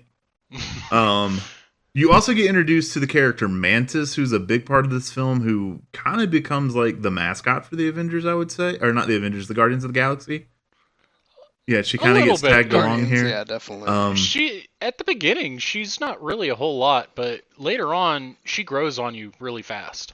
Yes, her her interactions with Drax. Yeah. Oh, those are. Oh, they're my favorite. It's like I just Uh, I I love that. That's Probably my when they're talking whole about Peter movie. Quill, she puts her hand on his shoulder and starts laughing her head off. oh, I also also love that goes. Oh, I am ugly. yes. So following uh following this movie in 2017, we have the Marvel produced is it Marvel Marvel directed but Sony released or something like that? How they Yeah. phrased the I think They- Sony Sony like, had to yeah, greenlight it's like through Disney, but they got pretty much everything they wanted. Okay. Um we have Spider-Man Homecoming, which is Tom Holland's first feature film as Spider-Man. Uh we learn we learn a little bit more about how he gets his powers, but at this point he has also already met the the, the events of Avengers have already happened. Yeah. So it's kind of like he's like I was this really important person, now I'm getting told to step back and, and be normal. Not even being told to step back, just not told anything. Like, yeah. we'll be in touch, basically. Yeah. The interview is done. right. So you don't you don't kind of have to get the whole long. well, that's the funny uh, thing. Just to backtrack for a minute, story. in uh, Yeah. Civil War, Tony goes up to him, and uh, Peter Parker's trying to give this whole story on how he got his powers, and Tony Stark's just like, yeah, yeah, yeah, yeah, whatever. That was basically Disney saying, we don't need another rehash. We really We've yeah, had three it's like, you rehashes. know, We're good. sometimes you Yeah. finally learn. Everybody knows Yeah, yeah. Sometimes you finally learn you don't need to watch uh, No. Batman's parents die again. But, but always and forever. Um, While he was only in this film, can we talk about how amazing Michael Keaton was as the Vulture? I bought that. oh, I loved it so much. And- Bought that. It was And can such we a also role. talk about how this was the first time in a Marvel film that when they revealed the villain, I was like, did not see that coming. I Holy saw hell. it coming a little bit. Yeah. I saw was it like, a little bit, but I was still like, no, I wanted it to be a lie. No. 'Cause, uh, you don't see that coming when, if you're not paying attention to the first few minutes of the film. The first few I was minutes paying of the film, full attention, but his his mocha daughter was what threw me off. Yeah, uh, yeah. They they got they got me there. The, they Yeah. did very well by casting that role. oh yeah, when he walked in and then sees him, I was like, That Oh, that's no, when you just no. feel you, all your muscles just go. Nope, Yeah. yeah. nope. I'm Yeah. having none of this. Oh yeah. I mean, I so I enjoyed. I thought this was such a fun movie overall, and they just did such a good job with all the characters. Um, I mean, even even like you know the other kids on the debate team, right? In in Homecoming, were just all fantastic. his in their own, buddy. like, I keep forgetting his ways. name. His buddy had some of the best reactions in the entire film. Yes. Oh yes, I- yeah, his best friend. Yeah, I also liked remember. how we got a little bit of Iron Man time in this movie, Yeah, and I was how really surprised Iron by that. how Iron oh, Man Oh, yeah. really. I feel like this is his greatest post Iron Man three role because he's literally Yeah, being like, definitely. "I don't want you to be me. I want you to be better than me." So really being that father Right. to Peter that Peter doesn't have. And the father that he didn't have. Exactly, and like I don't know. Anytime you want to you want to act like a parent in a film, like it immediately pulls at my heartstrings. He Especially when so we've- fantastic. Yes, especially after we've seen what Iron Man himself has gone through, and he's just trying to save Peter from those growing pains. the best line in that entire film, and I have to say it. Uh, Peter's like, "I am nothing without that suit." When Tony's saying, "No, give it to me now," and Tony's like, "If you're nothing without the suit, you didn't deserve to have it in the first place," or something along those lines. It it was such a powerful moment to get. Oh, it, he's kind of got a point. If you don't feel like you're anything without it, what good are you? Right. Which it which it all comes full circle by the end it, of it uh, really end does, of the movie. and he earns that suit back. He definitely earns it by still taking on a task above his uh, punching level and winning. Yeah, I agree. I also love the uh, the MJ nod. Yes, without the without Um, redoing the MJ story for the seventh Again. time. Without Yeah. without Or- heavy handing it, they had her portray or such without a, going the like Gwen route. I I fucking Yeah. cracked up every time she was on screen. Yeah, yeah. No, she just her character she did so good. Yeah. like with with that role of just being too good for you, Yeah, but but and- also being there and all the time. also Um, the way they is so closed this out with the chance for Spider-Man to be the Oh, Scarlet that- Spider, and he's like, "Nah, I just want to be No, a normal Iron kid Spider. from Brook Iron Spider. I just want to be a kid. I just want to be a normal kid for right Yeah. now." And they're like, "Oh God, what do we do for the press conference?" And Tony's like, "I got an idea. You still got that ring I gave you like ten years ago?" no, it the be- it was uh no, I'm good. And he Tony's like, "All right, see you later." And Peter's like, "That was a test, right?" "Yep, totally a test. Nobody behind that door." And Yeah. then then Pepper Sure Potts is like, was, "What are we gonna exactly. do? Here, catch." yeah, yeah. I just yeah, fantastic. I was so happy That- that, this Spider-Man and movie I'm- was good after Yep. we had Oh, so many so bad excited. And then Spider-Mans. in 2017 really kept the year rolling for the MCU it with did. Thor It did. Ragnarok, also known as yeah. This was the reason I decided This was to go back also and watch Thor everything finds his this frat bro roots, and we're Yes. here for all of it. yes, he does. Oh God, You've I got- love it so much. I, I, this is a film I really like. I want to talk about it a lot, but I don't because I want people to watch this without without our taint on it. If that makes Oh. any sense, without like our our, our viewpoint Let me on it. summarize this entire movie. They accept that the MCU is balls to the wall crazy. That there are things in there that they're just Yeah, gonna they- have to go accept it or don't have So- fun. Right. I'll just to like, if for anybody who's played video games, it's like how Saints Row One tried to be GTA, and then by Saints Row Two, Yeah, yeah, pretty much. basically. Pretty we're our own thing, and we're gonna we're gonna do our own thing so Yeah. fucking hard. Yeah. they accept the fact it. that they've got a god of thunder fighting a green angry man in an arena Yeah. on a planet that should technically not exist. They just And- go have fun. yeah, And Jeff Goldblum And J- Jeff Goldblum and, being and Jeff Cate Goldblum. Blanchett, and, and we do get Cate Cate Blanchett as oh, Hela. I know. I um, have to hand it to her. Her Yes. role in that, she enjoyed every minute. she of it. murdered you it. Could It, tell. it was it was beautiful. Um, like I said, this I I know since we're not going to talk about it a whole lot because I really want people to watch this film with their own eyes. Mhm. This is really the probably the best Marvel film in Phase Three. Yeah, I'd probably agree with that. Uh, I'd agree with. Uh, well, Yeah, aside I'd from put Infinity But War, it is one of the best. but Infinity War is a different note, so I'm not going to Yeah. put them on the same Yeah. game field, basically. Yeah. But yeah, it's it's really good, and there's also another great use of music licensing in this film. as well. Yes. Oh, Uh, just if you haven't seen it, watch it. If you have seen it, watch it again. If you're gonna watch it on Netflix, make sure you hurry up before Disney Plus comes out. Yeah, uh, Before it's 'cause gone, that's yeah, coming definitely. soon, people. Yeah. Be aware. Yep. Yeah. Uh, we roll into 2018 and we get uh, Black Panther. Uh, so Chad Boswick finally getting his solo film. Uh, we get to see how amazing the world of Wakanda is. I know there was a lot of back and forth with people with this movie. I don't really want to get into some of the more arrogant people in this world that that view things that way. Yeah. The character that made this movie for me was Michael B. Jordan as Killmonger. He did really well as a Yeah. bad Oh, guy. yeah. Yeah. Also, Like, Michael B. Jordan in general is an amazing actor. Go He watch. is. Go watch Creed. Oh yeah, Um, absolutely. yes. But uh, the the dynamic you have in this, uh, I really feel like it's a movie where I think you, I think every child goes through it at some point in their life where they have to see their father through different eyes. hmm And when you're younger, you see your father as someone who can do no wrong.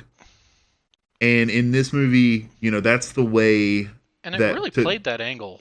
Yeah, and that's the way T'Challa felt about his father for so long until you have Killmonger come along, and you realize, you know, T'Challa his- and Killmonger both.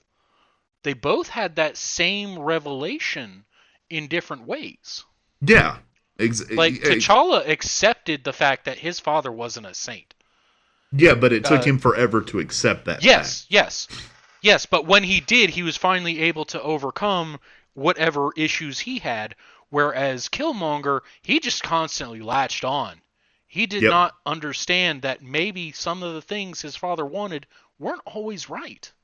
Fact. right. And We- I feel like they were always just one step away from understanding each other. Yes. Yes. And also we have two Tolkien white guys in this. That- um with I remember that. With Andy beautiful. Andy Serkis playing Ulysses Klaue again and Martin Freeman as I cannot remember his character name in Uh, there, but he was a retired Air yeah. Force pilot. I remember that. as so- CIA. Right. Uh, whatever. I just I remember Yeah. the act one of the few times I remember the actor name, not the character name. Yeah. So let me let me Um, have this. No, let I'm, me have this. I'm just saying. um, Um, and and Andy Serkis though, he he enjoyed that role way too much. I wanted he- more he- Andy Serkis in my life, and they didn't give it to I- me, and it makes me sad. they killed him off. They could have got an entire new movie out of him just just by him alone. Have a villain film. Yeah. I would have watched that. Yep. Um, I know we have a release order going on here, so I guess we're just gonna keep plugging along with it, Right. even though. Uh, yeah, we're just gonna just gonna go. I I, I mean, we can we can I, switch. I do up. and I don't. I Let's mean- just keep going with how they've released it, so that we don't confuse people. Um, your next film that comes out Right. is I mean- Infinity War, which is another Avengers film Yeah. um that has really i mean i think this is the film that has had everyone on edge and everyone is waiting for the 26th Mhm. for endgame Uh, to come out because this Yeah, I'm glad I haven't Yeah, for it, I guess. I lucky dog. Yeah, yeah. I was gonna say, had I known, the only mean, thing I i, have been waiting level- for the only thing i have been waiting for longer than endgame is season 8 of game of thrones at this point which by the time you hear this i will be watching it. So don't worry at least one wait is over. Um the opening the opening of this But- film where you have Oh, thor yeah. hulk and loki basically get the shit kicked out of them uh, by Thanos I and really his have to cronies. go into this. I well that's to. fine that's fine but you have hulk get the shit kicked out of him by thanos once you see that i feel like that sets the Uh, entire tone Yeah, for the and- movie and it it does three things and like you said they just start with the hulk fighting thanos. So it automatically gets the question out of the way who would win the fight? It just opens up and you and it's beautiful that loki is the one who says we have a hulk and just bows as the hulk comes and clobbers him in the face. And then thanos just is like no everybody stand back. Let me handle this. As the fight progresses, you're like, okay, Thanos is not winning here. What's going on? And then all of a sudden, the tables turn, and the Hulk starts losing in a fair fight. The Hulk has never lost a fair fight. He gets scared as hell because he's like, who is this guy who can beat me? The one thing that everybody needs to understand about the Hulk is that the Hulk yes, he's super strong, but that's an understatement. He has literally no upper limit on his strength. Uh, the angrier he gets the stronger he gets But if he can't just get that, angry- he's he's kind of like a super like a Saiyan from Dragon Ball Z. If he gets back up, he's going to get back up stronger. So him being afraid takes him out of the rest of the film and no longer lets that question be asked. You can no longer ask who would win because the Hulk isn't coming out. He's afraid. He does not want to go up against Thanos again. Because, like I said, he has never lost a fight. So for him, this is a maddening proposition. Indeed, and it also led to a lot of fan theories that we're not going to go into. Um, but but like you said, with this happening early on, it establishes Thanos as a guy that we're definitely going to need the Avengers to assemble on this one, and we never get a point in this film where everyone is together at the same time. Um, it's it's kind of No, yeah, yeah, it's like kind small of a divide groups, and right? divide and conquer Joining thing. together. The yeah, interactions we two main groups. yeah, Yeah. the interactions we get between Thor and the Guardians of the Galaxy are incredible. He's like an angel. Yes, I love that so much. yes, Yes. everything about You are a boy. This is a man. exactly, exactly. So I love those interactions. We learn a lot more about Gamora and Nebula with their their past with Thanos. Mhm. Um, we finally have a point where all of the Infinity Stones have been introduced at this point. We forgot to mention Doctor Strange had the Time Stone. yeah. So let's go back. We'll mention Yes. that now. Um, yeah, Doctor, Strange, had Time, Time Stone. Stone. Um, so we finally have a point where everything is brought together. Um, Thanos basically is gaining unlimited power, and there isn't a single even grouping of the Avengers that can stop him. It seems. hmm Um, the the thing that I take from this movie, the scene where Thor, with his new Stormbreaker, mortally wounds Thanos, hmm and we get the classic line of "You should have gone for the head." The head. Yeah. and then we get the biggest moment in Marvel history with the snap. Uh, Yep. Basically, what the snap is Thanos' whole goal through his entire life, what has been building through all of these movies, is he sees that the universe is basically going to eat itself out of existence. Uh, Yeah. He sees famine and death everywhere because of lack of resources. So, how do you solve a lack of resources? Eliminate half of the galactic population and that's exactly what the snap does. And Yeah, it okay. shows no distinguishing factors between who it eliminates. So we lose a lot of members from these movies that we've seen. Um, Right. there, there's I too don't- many. There's too many to list, but there, the one to me that is the saddest is when you have to see Tony deal with the fact. Oh that, god, uh, that made me cry. I No, no, I don't I'm, I'm gonna cry again. No, Stark. don't do it. And, and here is the No. oh, it makes I- me I- uh, just so yeah. sad. Are, are you about to talk about the fact that of all the characters that died, they didn't know it was happening, but since Spider Man has Spidey senses, he was freaking out. He knew before He it was happening yeah. and was freaking out about it because there was nothing he could oh. do about it. And and the directors even It said it was the so reason he was able to stay the longest is because he had the most willpower of all of them. And that just oh my god, why? Why must you make me cry? Yeah. And oh Yeah, it it's hard to list everybody, but it's a lot of like anybody who was kind Uh, of secondary, well, right, to some of Peter the original and- characters. Peter and It- Groot were the gone. two saddest in my opinion. Cuz the the last Yeah. word that uh, Groot was confirmed to say was dad to Rocket. You didn't oh know that? Oh, God, Yeah, that No. that's what makes it so tragic. Yeah. He oh yeah, Oh. I'm gonna make myself cry again.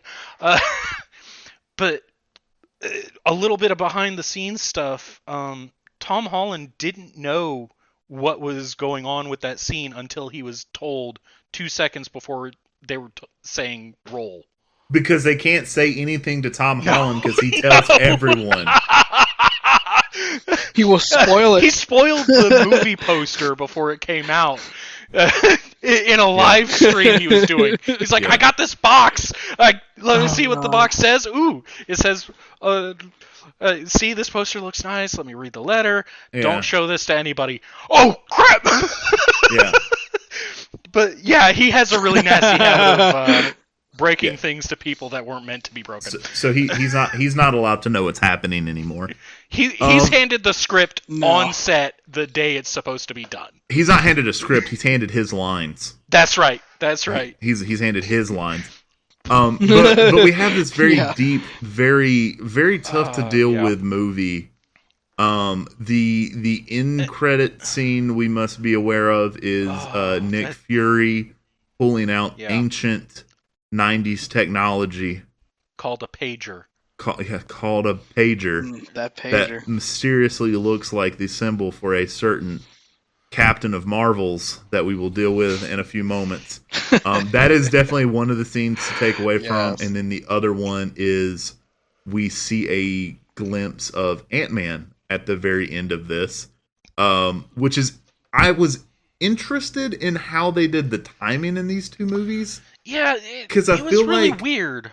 Yeah, I feel like Ant Man and the Wasp should have came out first, but when you get Yeah, But It when you definitely feels like it should've end come out credit first. scene for Ant Man and the Wasp, you're like, that's why it didn't come out first. yeah. So in, in I, feel like they could have gone with a different, uh, different end card there. It, May- maybe- it makes sense to me now that I've seen it all. it does, but it still feels like it cheapens Infinity War a little bit. I, I will say I don't want to say it cheapens Infinity War, but but we'll get to that in just a second. Let- No, I said it feels, but Yeah. that's just my feeling. But so in Ant Man versus the Wasp, we have Ant Man who is basically under house arrest for the events of the first Ant Man. Uh, you have Hank Pym and you have Hope becoming the Wasp with Hank Pym. They're basically still conducting research trying to find uh, Hope's mother, who has been lost in the quantum realm for how many years at this point? Like 30 something years? Yeah.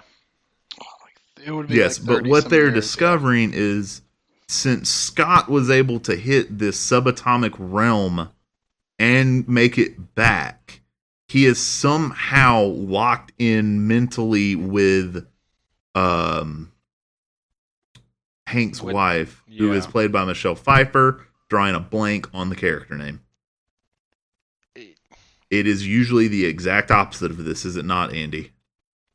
I can you Um, I can usually remember a character Yup. name or not. But so you you have this film take place that basically establishes that there are even within our universe or subatomic realms and different different areas that are perceived. So it opens up some really weird things for the the universe in that aspect, I feel like. Um you also have I love the back and forth between Pym and his professor that was played by Laurence Fishburne talking about the Hercules project where they talk about being Giant Man instead of Ant Man. I thought that was a lot of fun.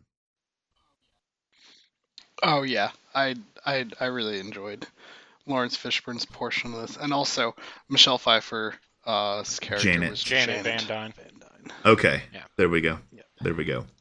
Yep, it was Janet. So I I also thought this was a great one, and I'm glad that I uh I made sure to actually I actually watched this one before Infinity War, but then I didn't watch the That- end credit scene on yeah, that's Ben's recommendation. Probably the best. I went back and watched it after Infinity War and went. But see, and, and, and that's the thing. The two interlocking end sequences here. So for you guys that don't know, as we talked about the snap, Ant Man is trying to collect these subatomic particles. He needs people outside to help him. The snap occurs while he is in the quantum realm, but the three people, the Janet, Hank, and um, Hope, are the ones that are supposed to pull him out. They don't exist. They have been snapped out of existence.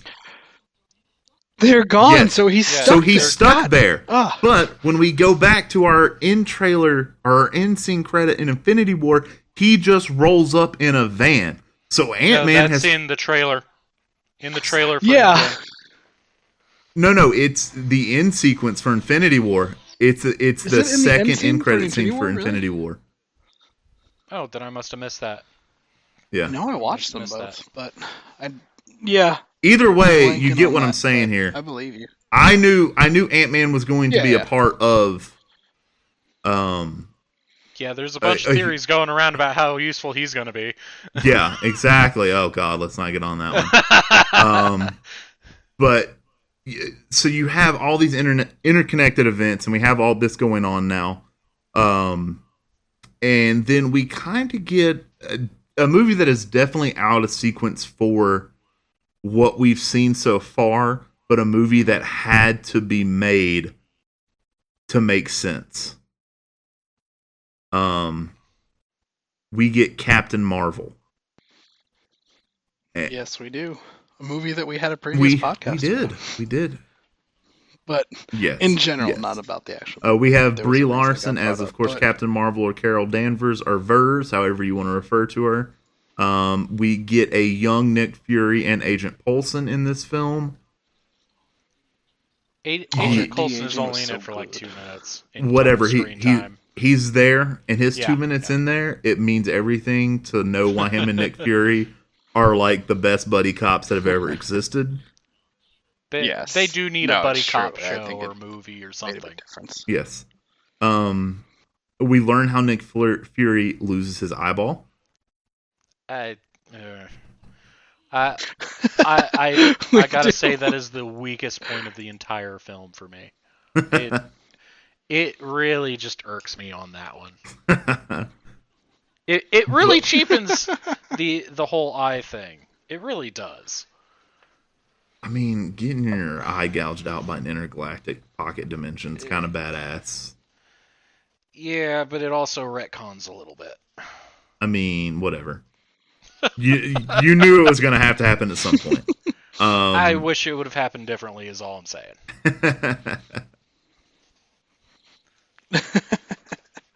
That's fair. But so you Yeah. got obviously you got Brie Larson. You got that fantastic, uh, fantastic de aging on. Another You amazing also soundtrack have- of nothing but Yes, 90s music. fantastic 90s soundtrack and it's so good and they know how, they do it just so well um, every every bit of it like i felt i've heard people complaining about the music and like when things hit and it didn't sync up enough da da da but i i loved every second of it Yeah, I love. and also Yeah, and also Goose. goose Uh, goose is so good I love the blockbuster throwback. I love the Radio Shack throwback. Things from I know my childhood that I'll never see again Oh, or never have anymore. Uh, There's just like two blockbusters left in existence. there is one now. Oh, that's right. The one in Australia closed. Um, I'm a huge fan of '90s music, so like this movie captured the '90s really well. yeah same It it was the 90s for you.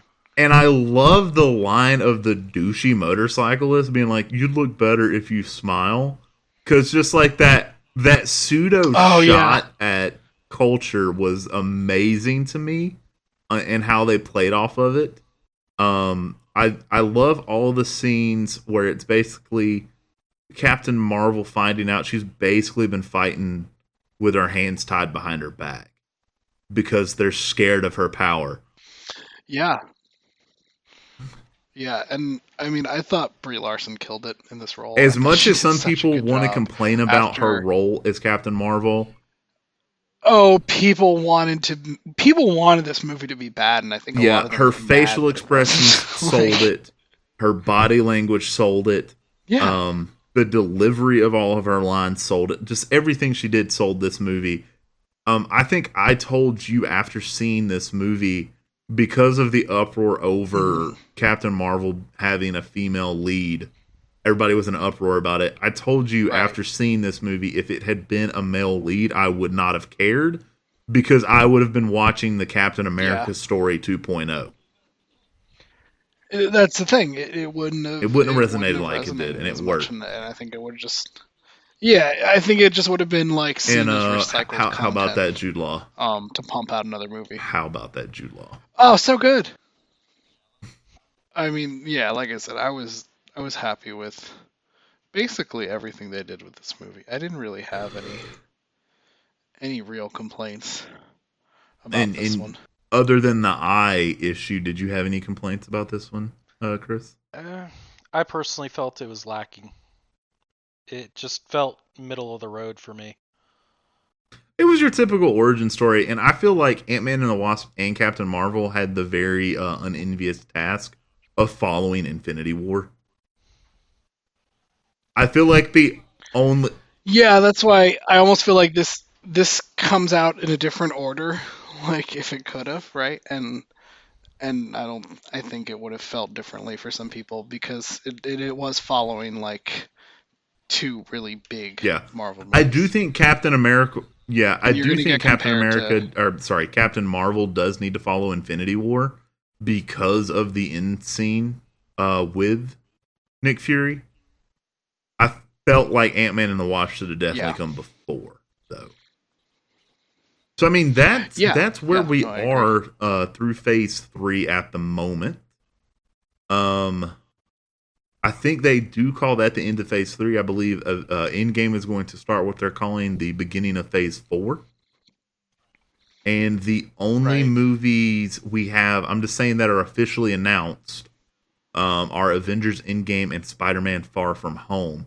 We do Mhm. know of another Guardians movie that's going to be coming out, but we have no timetable on its release because of Yeah. the director the director musical chair that is being played with that film yeah, at they the got moment. James Gunn back, so we'll see how that goes. But I'm I'm pretty hopeful for what James Gunn can do, pull Yeah. off with three.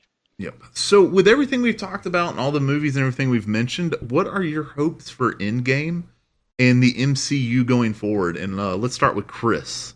I I really want to see either uh, Cap or Tony to be the one to deliver the death blow, because I I feel like both of them think that this is their mess to clean up, especially Tony. Uh, in Infinity War, there's a moment where Thanos and Tony speak, and Thanos is like, uh, he basically says, "I know who you are, Stark," and Stark's like, he's amazed by this. Thanos says, "I like you. I'm cursed with knowledge," and that just encapsulates perfectly everything that has been building up for the character of Iron Man. He's a guy who can't say no to a fight when he knows he can help. So I don't think either Cap or Iron Man will be satisfied until they know Thanos is no longer a threat. Uh, I I think that they need to really capitalize on that for this movie, especially because we've spent 10 years with these characters. We have grown attached and this is going to be their last movie for a lot of them and we know at least one of them is going to die off. So we got to give them a good send off. Uh, that's my main hope in the, all of this. Okay, so you just want to make sure that they've got a a successful close and a good launch pad for the next phase. Mm hmm And Okay. Right. Yeah, you can't after so many films you can't you can't let it close off on like a and a, a, a Yeah. low note. So my hope as well is that they they kind of yeah, hit it out of the park here. And like you said, I do want to see Tony Stark kind of get that um get Yeah. that redemption right after everything that he went through there in Infinity War and I, I just want to see him kind of kind of get his his time to shine because even in the trailer he's kind of He's you know he's floating in space. he's defeated and, it, it's and sad. here's a good uh, potential setup for the next uh, uh, Captain Marvel movie is Thanos could use the glove to sap some of her power, and she has to figure out a we- way to regain it, so that way she can be a help to the Scroll in the next movie. I, I think that would be a good setup for the next Captain Right. Marvel movie to uh, really give us a good push in that direction.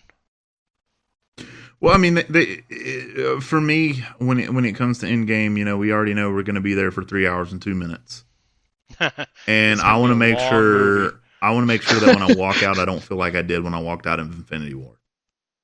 oh, the depression. Yeah, I don't want that feeling. I don't like that feeling when I leave I don't- movies.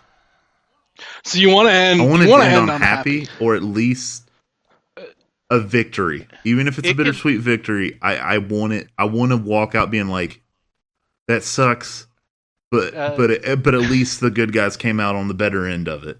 Since I've been playing Sekiro a lot, sorry Ben, uh, Yeah, Just you you just you've just been dying a lot, and you need uh, you die a lot, but the moment you defeat a boss, it isn't like yeah, it's this feeling of whew, resolution. It's yeah, done. resolution is what I want. That's a good way to put it. Um, and and just to make sure that w- whichever characters are left standing at the end of it, that they still do a good job of carrying on the MCU forward because it's become such a big part of hmm it's become such a big part of I mean really of pop culture over the past decade. Um you mean you've had kids that saw this when they were 10 years old that are going into their 20s now that don't you know me. this this has been what they've grown up on. So hmm if you're going to keep it going just keep it going strong, don't don't start slacking. Especially since three of the major cast are just done after this. Like we know for a fact that Chris Hemsworth, Chris Evans, and Robert Downey, their contracts are done. They're no longer contracted for anything. Yeah, and I think Yeah, They're- but we all know that you can write a new contract. right. you can, but you can Robert write a Downey. contract. If any, if the WWE has taught us anything, Yeah. is that if you make Uh, money, I know you get for a a new fact contract. Robert Downey is done. he's he's said definitively he will not take up the role again. And Chris Evans, he's leaving to Right. do other things, mostly in radio, I believe. Uh, I think he wants to do his own thing there. Chris Hemsworth, he could probably come back. Uh, I could see him returning as uh, Thor, Odin's son. I don't think on. I need another Thor movie, but I would love No, to see no. more Thor cameos in like Guardians of the Galaxy. or I- I'm sorry, like that. Valkyrie. Eh, eh, Have a Valkyrie movie? eh. I don't think we need. Any, I don't think we need any. Yeah, I don't think we need Strong any more spin-off on that. characters. I, you, know, got. yeah, I'm I'm just excited to see him as the legendary Agent H. in Yes, International. there we go. That's, that's all I'm excited Uh, about. so I mean, and also, so so this is something I wanted to get into because we've talked a lot about the movies. There's a lot of subplots that we didn't get into.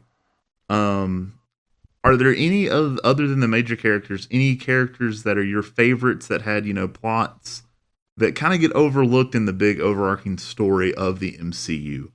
Um, and I know I was going to start with myself, but let me go ahead and hand the floor to you, Andy. Oh, okay. so fairy characters and plots. All right. Um, man, that's Yeah, a lot. There's so I think many. He but specifically mentioned side um, characters. I, I think I, I th- yeah, yeah. So definitely, um, Doctor Strange was probably uh, one of my favorite uh, side side weirdnesses of of MCU, as well as um, Ant Man, right, as well, and Spider Man. Those are those are my tops for me as far as the the side I mean, things. I wouldn't call any of them side things because they, they had their own feature film movie. Right, right. No, I know, but the more I guess the more Right. different different movies. Um, those are that's where I think those characters shined in their individual movies. Um, more than they get to obviously in the in the big let's throw everybody in the same movie Right, together and- situation. And Chris, same question to you. What are your what what is your favorite character or plot that was in the MCU that we may not have talked about so far? I really want to see what they do with Scarlet Witch.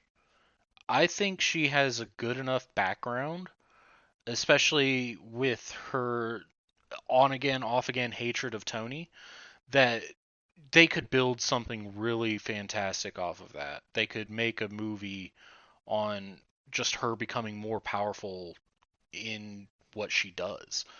Uh, yes, we've seen a lot of low level witchcraft with her, but she could probably get on par, if not uh, supersede, uh, Doctor Strange. Well, I mean, we already see her overpower Vision at one point, hmm um, who who is established as a very strong hero. Yeah. Very early on, once he becomes a hero. Yeah. Um, uh, uh, really, for me, the the one that always sticks out there. I'm a huge fan of Don Cheadle as War Machine. Ooh. he yeah. he's always Oh, there you been that like outskirt character that's really he's been Tony Stark's voice of reason. hmm in a world of crazy, and then you know even the setback he suffers in Civil War, it doesn't stop him. He keeps moving forward. Um, just like the never give up mentality, and Yeah. I I really like that with with Cheadle. And then I also huge fan of, of course, Happy. yeah, uh, I'm excited to see what they do with Oh, him God, in, right. um, No, Far From Home. Yeah, Yeah, I want to see yeah. more of him. He just kind of he's always there. He's always there, And- and, it's kind of been an interesting little character that Right. keeps. uh Yeah, Oh, I, I've loved his character, and we we talked a lot about our thoughts about Endgame, but I don't think we said well, it's anything because about Far I, From I Home. I didn't really want to talk And- about Far From Home because it's All right, all right. It's too far away. uh well not necessarily too far away, but there's not really a build up for Far From Home because we need to know how Endgame ends before we can really No, Yeah, put a Endgame really perspective on has Far the- From Home. that's fair. Yeah. And also, this is coming out the week that that Endgame is coming out, not Far From Home. Yeah. That's true. Yeah. This is all Endgame. Um, hey, All this was Endgame all something as we were discussing this topic that me and Andy kind of came up with and wanted to get your opinion on it. The impact that Marvel has had on cinema. We we talked about it a bit last week when uh or the other week when we released our podcast for the DC extended universe. Um how these shared universe films have become so popular and such big money makers at the box office when done right. But with all these movies that we just talked about, do you feel like there's some superhero movie burnout going on? Like, Um, for me, the answer is that depends. Because, w- well, here's the thing DC, we know the mess that that is. They're still stumbling, but I think they're finding their footing. God, Shazam is so good. It, beautiful film. Go watch it if you haven't seen it. Anyway, uh, Marvel, it it's gotten a little formulaic, but I think if they allow themselves to deviate like they did with Winter Soldier and Ant Man, they can still keep the superhero movie while being fresh. If they stagnate too much to uh, basically the lowest common denominator with you know your generic uh, hit the bad guy till they're done moving films it's gonna burn it's gonna definitely burn a lot of people out. So uh, like i said it's a that depends answer Yeah, they and I mean, enough I don't. content You know, I, throughout the entire marvel universe Es- right. They've had enough content that's kept people in, right? So we Uh, say that there's this needs to be mentioned especially since they just got fox yeah. fox entertainment now Oh, they yeah. have yeah, the exactly, mutants and like they can do what they need to do right. Yeah, I'm really excited to see what 'Cause what you know happens with that. But They're I mean, and we- rebooting we- that. They are Oh, yeah. hitting the reboot button on the X Men universe Definitely. hard. hard hard but we talk about right the uh the burnout and and i don't think there's been any yet right No, because these movies keep bringing people in they keep killing it in the box office Well- even though you'll still have people right right before one of these comes out being like oh are we How sick much of the marvel Infinity universe War yet and in? no obviously they're not I, I think God. I think what you It said hit the about- nail on the head. I think if there is superhero burnout at the at the box office, it's not with the Marvel Yeah. films. It is with the fact that when we get a Yeah. we get a weekend that a Marvel film's coming out, either the weekend before or the weekend after, we're getting some other superhero movie that I don't care about. Mhm. Um, like you know, we had we had Captain Marvel right it's true we had Captain Marvel come out, and then uh, what was it two two weeks later that we had, or no, it was the month after. Sorry, it wasn't two weeks. A month later, we have Shazam. Shazam, which Shazam was a great film, but if I hadn't, I it, yeah I like to go see films like that when they come out because I don't want it to get spoiled for me. I need to see them with fresh eyes. Um, so that's why I went and saw it when it when I did. Wouldn't normally be one like because I didn't see Aquaman in theaters. I waited I waited a while to see Aquaman and same for Wonder yeah, Woman. that that's that's probably your best Yeah. bet. But because of how much I enjoyed Aquaman, I decided to give Sham- Shazam a theater shot. hmm So and after watching, nope, and Yeah, I after mean, you didn't watching regret it. X-Men Apocalypse, I'll probably give Dark Phoenix a theater shot. Oh, I'm but definitely gonna give but that a at the same Go time, I can definitely see where if you're going to keep doing superhero movies, people need to be aware. So yeah, you're talking about uh, some just a simple number for you, but over two billion dollars in box office for Infinity War, and that- almost any Marvel film that has come out has hit the billion dollar. Uh, I think Captain Marvel is the only one that hasn't lately. Captain Marvel and Ant Man and the Wasp two. Are you sure Are the- Captain Marvel hasn't cleared that yet? Uh, okay, it hit the one billion. Yeah, Hit the actually, no, 1 billion. sorry. Now, yeah, it's one one one billion. Yeah, one point zero four zero billion. When I loaded the Yeah. page, it had the updated. So okay, number. so that did So, just yeah, no, it's definitely.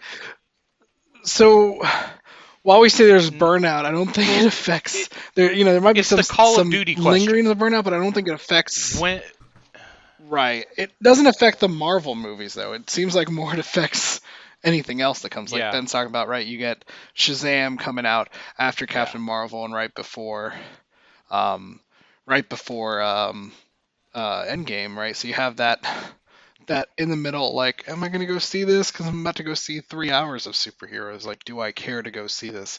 It'll be interesting to see how that performs.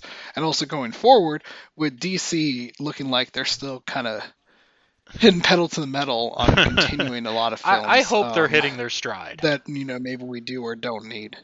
Yeah, I mean we're gonna see what that's gonna have, and like I said, this doesn't impact the Marvel movies because people who, in in my mind, I'd be surprised enjoy Marvel movies. They're still the ones telling me that you know they just bought their ticket weeks early, right, for Endgame, and Well, and uh, that that I'm doesn't be, slow down. What's going to be seems, interesting so- to me is what happens to the movie Mar or to the Marvel series after Endgame, because for a lot of people, it, it's going to be like, like I said, that moment of, uh, of resolution where you just like, okay, it's done. We have seen the ultimate, basically. And I wonder if we're not going to start seeing a drop off on attendance. We might. Uh, I don't think we will, but I'm just going from the perspective of a lot of people going, okay, a lot of my favorite characters are just dropping off like flies. Uh, what I don't really have any more connection beyond this. So you may see a dip, but I don't think it will be a permanent dip. Yeah, and Ben, I guess you know we've been talking a lot. What do you what are you thinking a little bit about this? Besides, I'm about to say you've kind of hit pretty almost all the points already. I do think what you'll see there. I think you will see some drop off depending on how they begin phase 4 Mhm. um, because you're going to have a lot of people that view. Um, there- yeah, I'm real interested. You're going to have a lot of people Phase view this as the ending for There- them yeah. anyway. there is it's a very it's going to be very easy to burn a lot of people if you do not end this movie right it it could ripple through the rest of the MCU if they don't end it right whatever that is uh, I hope I am confident that the Russo brothers who directed uh, my favorite Marvel movie both of them uh, Winter Soldier and Infinity War I have enough confidence to say that they're going to do the fans justice. Uh, especially the fans that have been sticking out 10 years, almost 11 now. Ben, do you have uh do you have anything else? I mean, I don't. I think we've kind of already already said it wherever we whatever we've needed to say. It's we're super excited about, of course, these films. We believe I I definitely believe that as a shared universe, this is definitely be one of the best put together franchises with the most Mhm. forethought that has ever been put into a cinematic undertaking. I don't I don't think We have seen- Kevin Feige to thank for that. Yes, uh, and I think that's been one of the biggest things. We've got one person helming the idea, making sure that everybody's pieces line up where they need to, and I, yeah, basically he's saying, here's the bullet points. As long as we hit those bullet points, we're good. Uh, which I think has really helped plan everything out. yep, Yeah, I agree. I mean, I think it's a pretty awesome undertaking looking at the scope of it all and, and how long Ten- it stretched and continued years. to stay successful That's a long time to plan Yeah. for something. and and keep people interested. Yeah. Uh, especially among the So- uh, side stuff of uh, Agents of Shield, um, Cloak and Dagger. Right. It, Yeah, I there's mean, we an didn't even, entire didn't even side universe. into the, the well, TV the TV version this, doesn't right. affect anything that the movie versions do. They they are totally right, right, yeah, unaffected. no, it doesn't. and we could go into a whole other thing about the Netflix series, but that that is literally an entire thing in and of itself at this point. Yeah. So yeah, I just I think I think that's about all we can say. We can continue to beat this uh this dead horse, but uh Yeah, I think if you haven't watched these films and you've listened to this, go back and and watch them. I I think there's there's something for everyone in definitely. in, in this series. And then get hyped because we are coming to the end of an era. This uh this should be releasing on the That's 20 exactly what it feels like too. Yep. This uh this will be releasing on the 21st. Uh, you will have Endgame releasing either Thursday the 25th, depending on where your showing are, or the 26th Yeah. for the most Right. part. Um, for everyone else, so Yeah. you're not going to catch up in time, probably. Uh, To watch if all they these started, films? if I think if they started today, they could make it through. Uh, I'm not kidding. You've got hours could- of content to watch. Or You like got 40 ten years worth of movies. And and just know, like any any Marvel movie, if you don't see it within like the first three days, Yeah. it, it's Um, probably yeah, already basically- for you. Hop off social media the day before, uh, and stay off yeah, until you have to just not just stay and off until you're uh, you've watched it, because otherwise you're gonna have something spoiled and you're not gonna be happy. Correct. Yeah, that good old spoil culture that we'll discuss at a later date. That sounds like a fun conversation. Yeah. It happens all the time. Oh, it'll happen. So, Chris, thank you for taking some time out of your day to be on here with us. Anytime, man. Uh, definitely enjoyed your input there, and I think anytime we have anything comic or nerd related, you'll definitely now be our go-to resident nerd. We'll call you. Definitely. Um, do you have? You don't have? Well, excuse me. Anything you're trying to pimp out or anything like? Uh, no, I'm not a. I don't have the social media presence or anything like Okay. that. I just you beckon for a nerd and I appear. All right. Thank you. Thank you so much again. All right, Chris. awesome. Not a problem. Well, yeah, guys, thanks, Chris. Appreciate you got you joining, and yeah, definitely awesome. All right, and thank you guys for listening once again. Check us out on Twitter at tytbto or at our website podcast.tooyoungtobethisold, where you can find all the ways to listen and contact us. And Ben, No matter when you're listening to this today, whether it be morning, noon, or night, enjoy the rest of your day and can't wait to talk to y'all again later.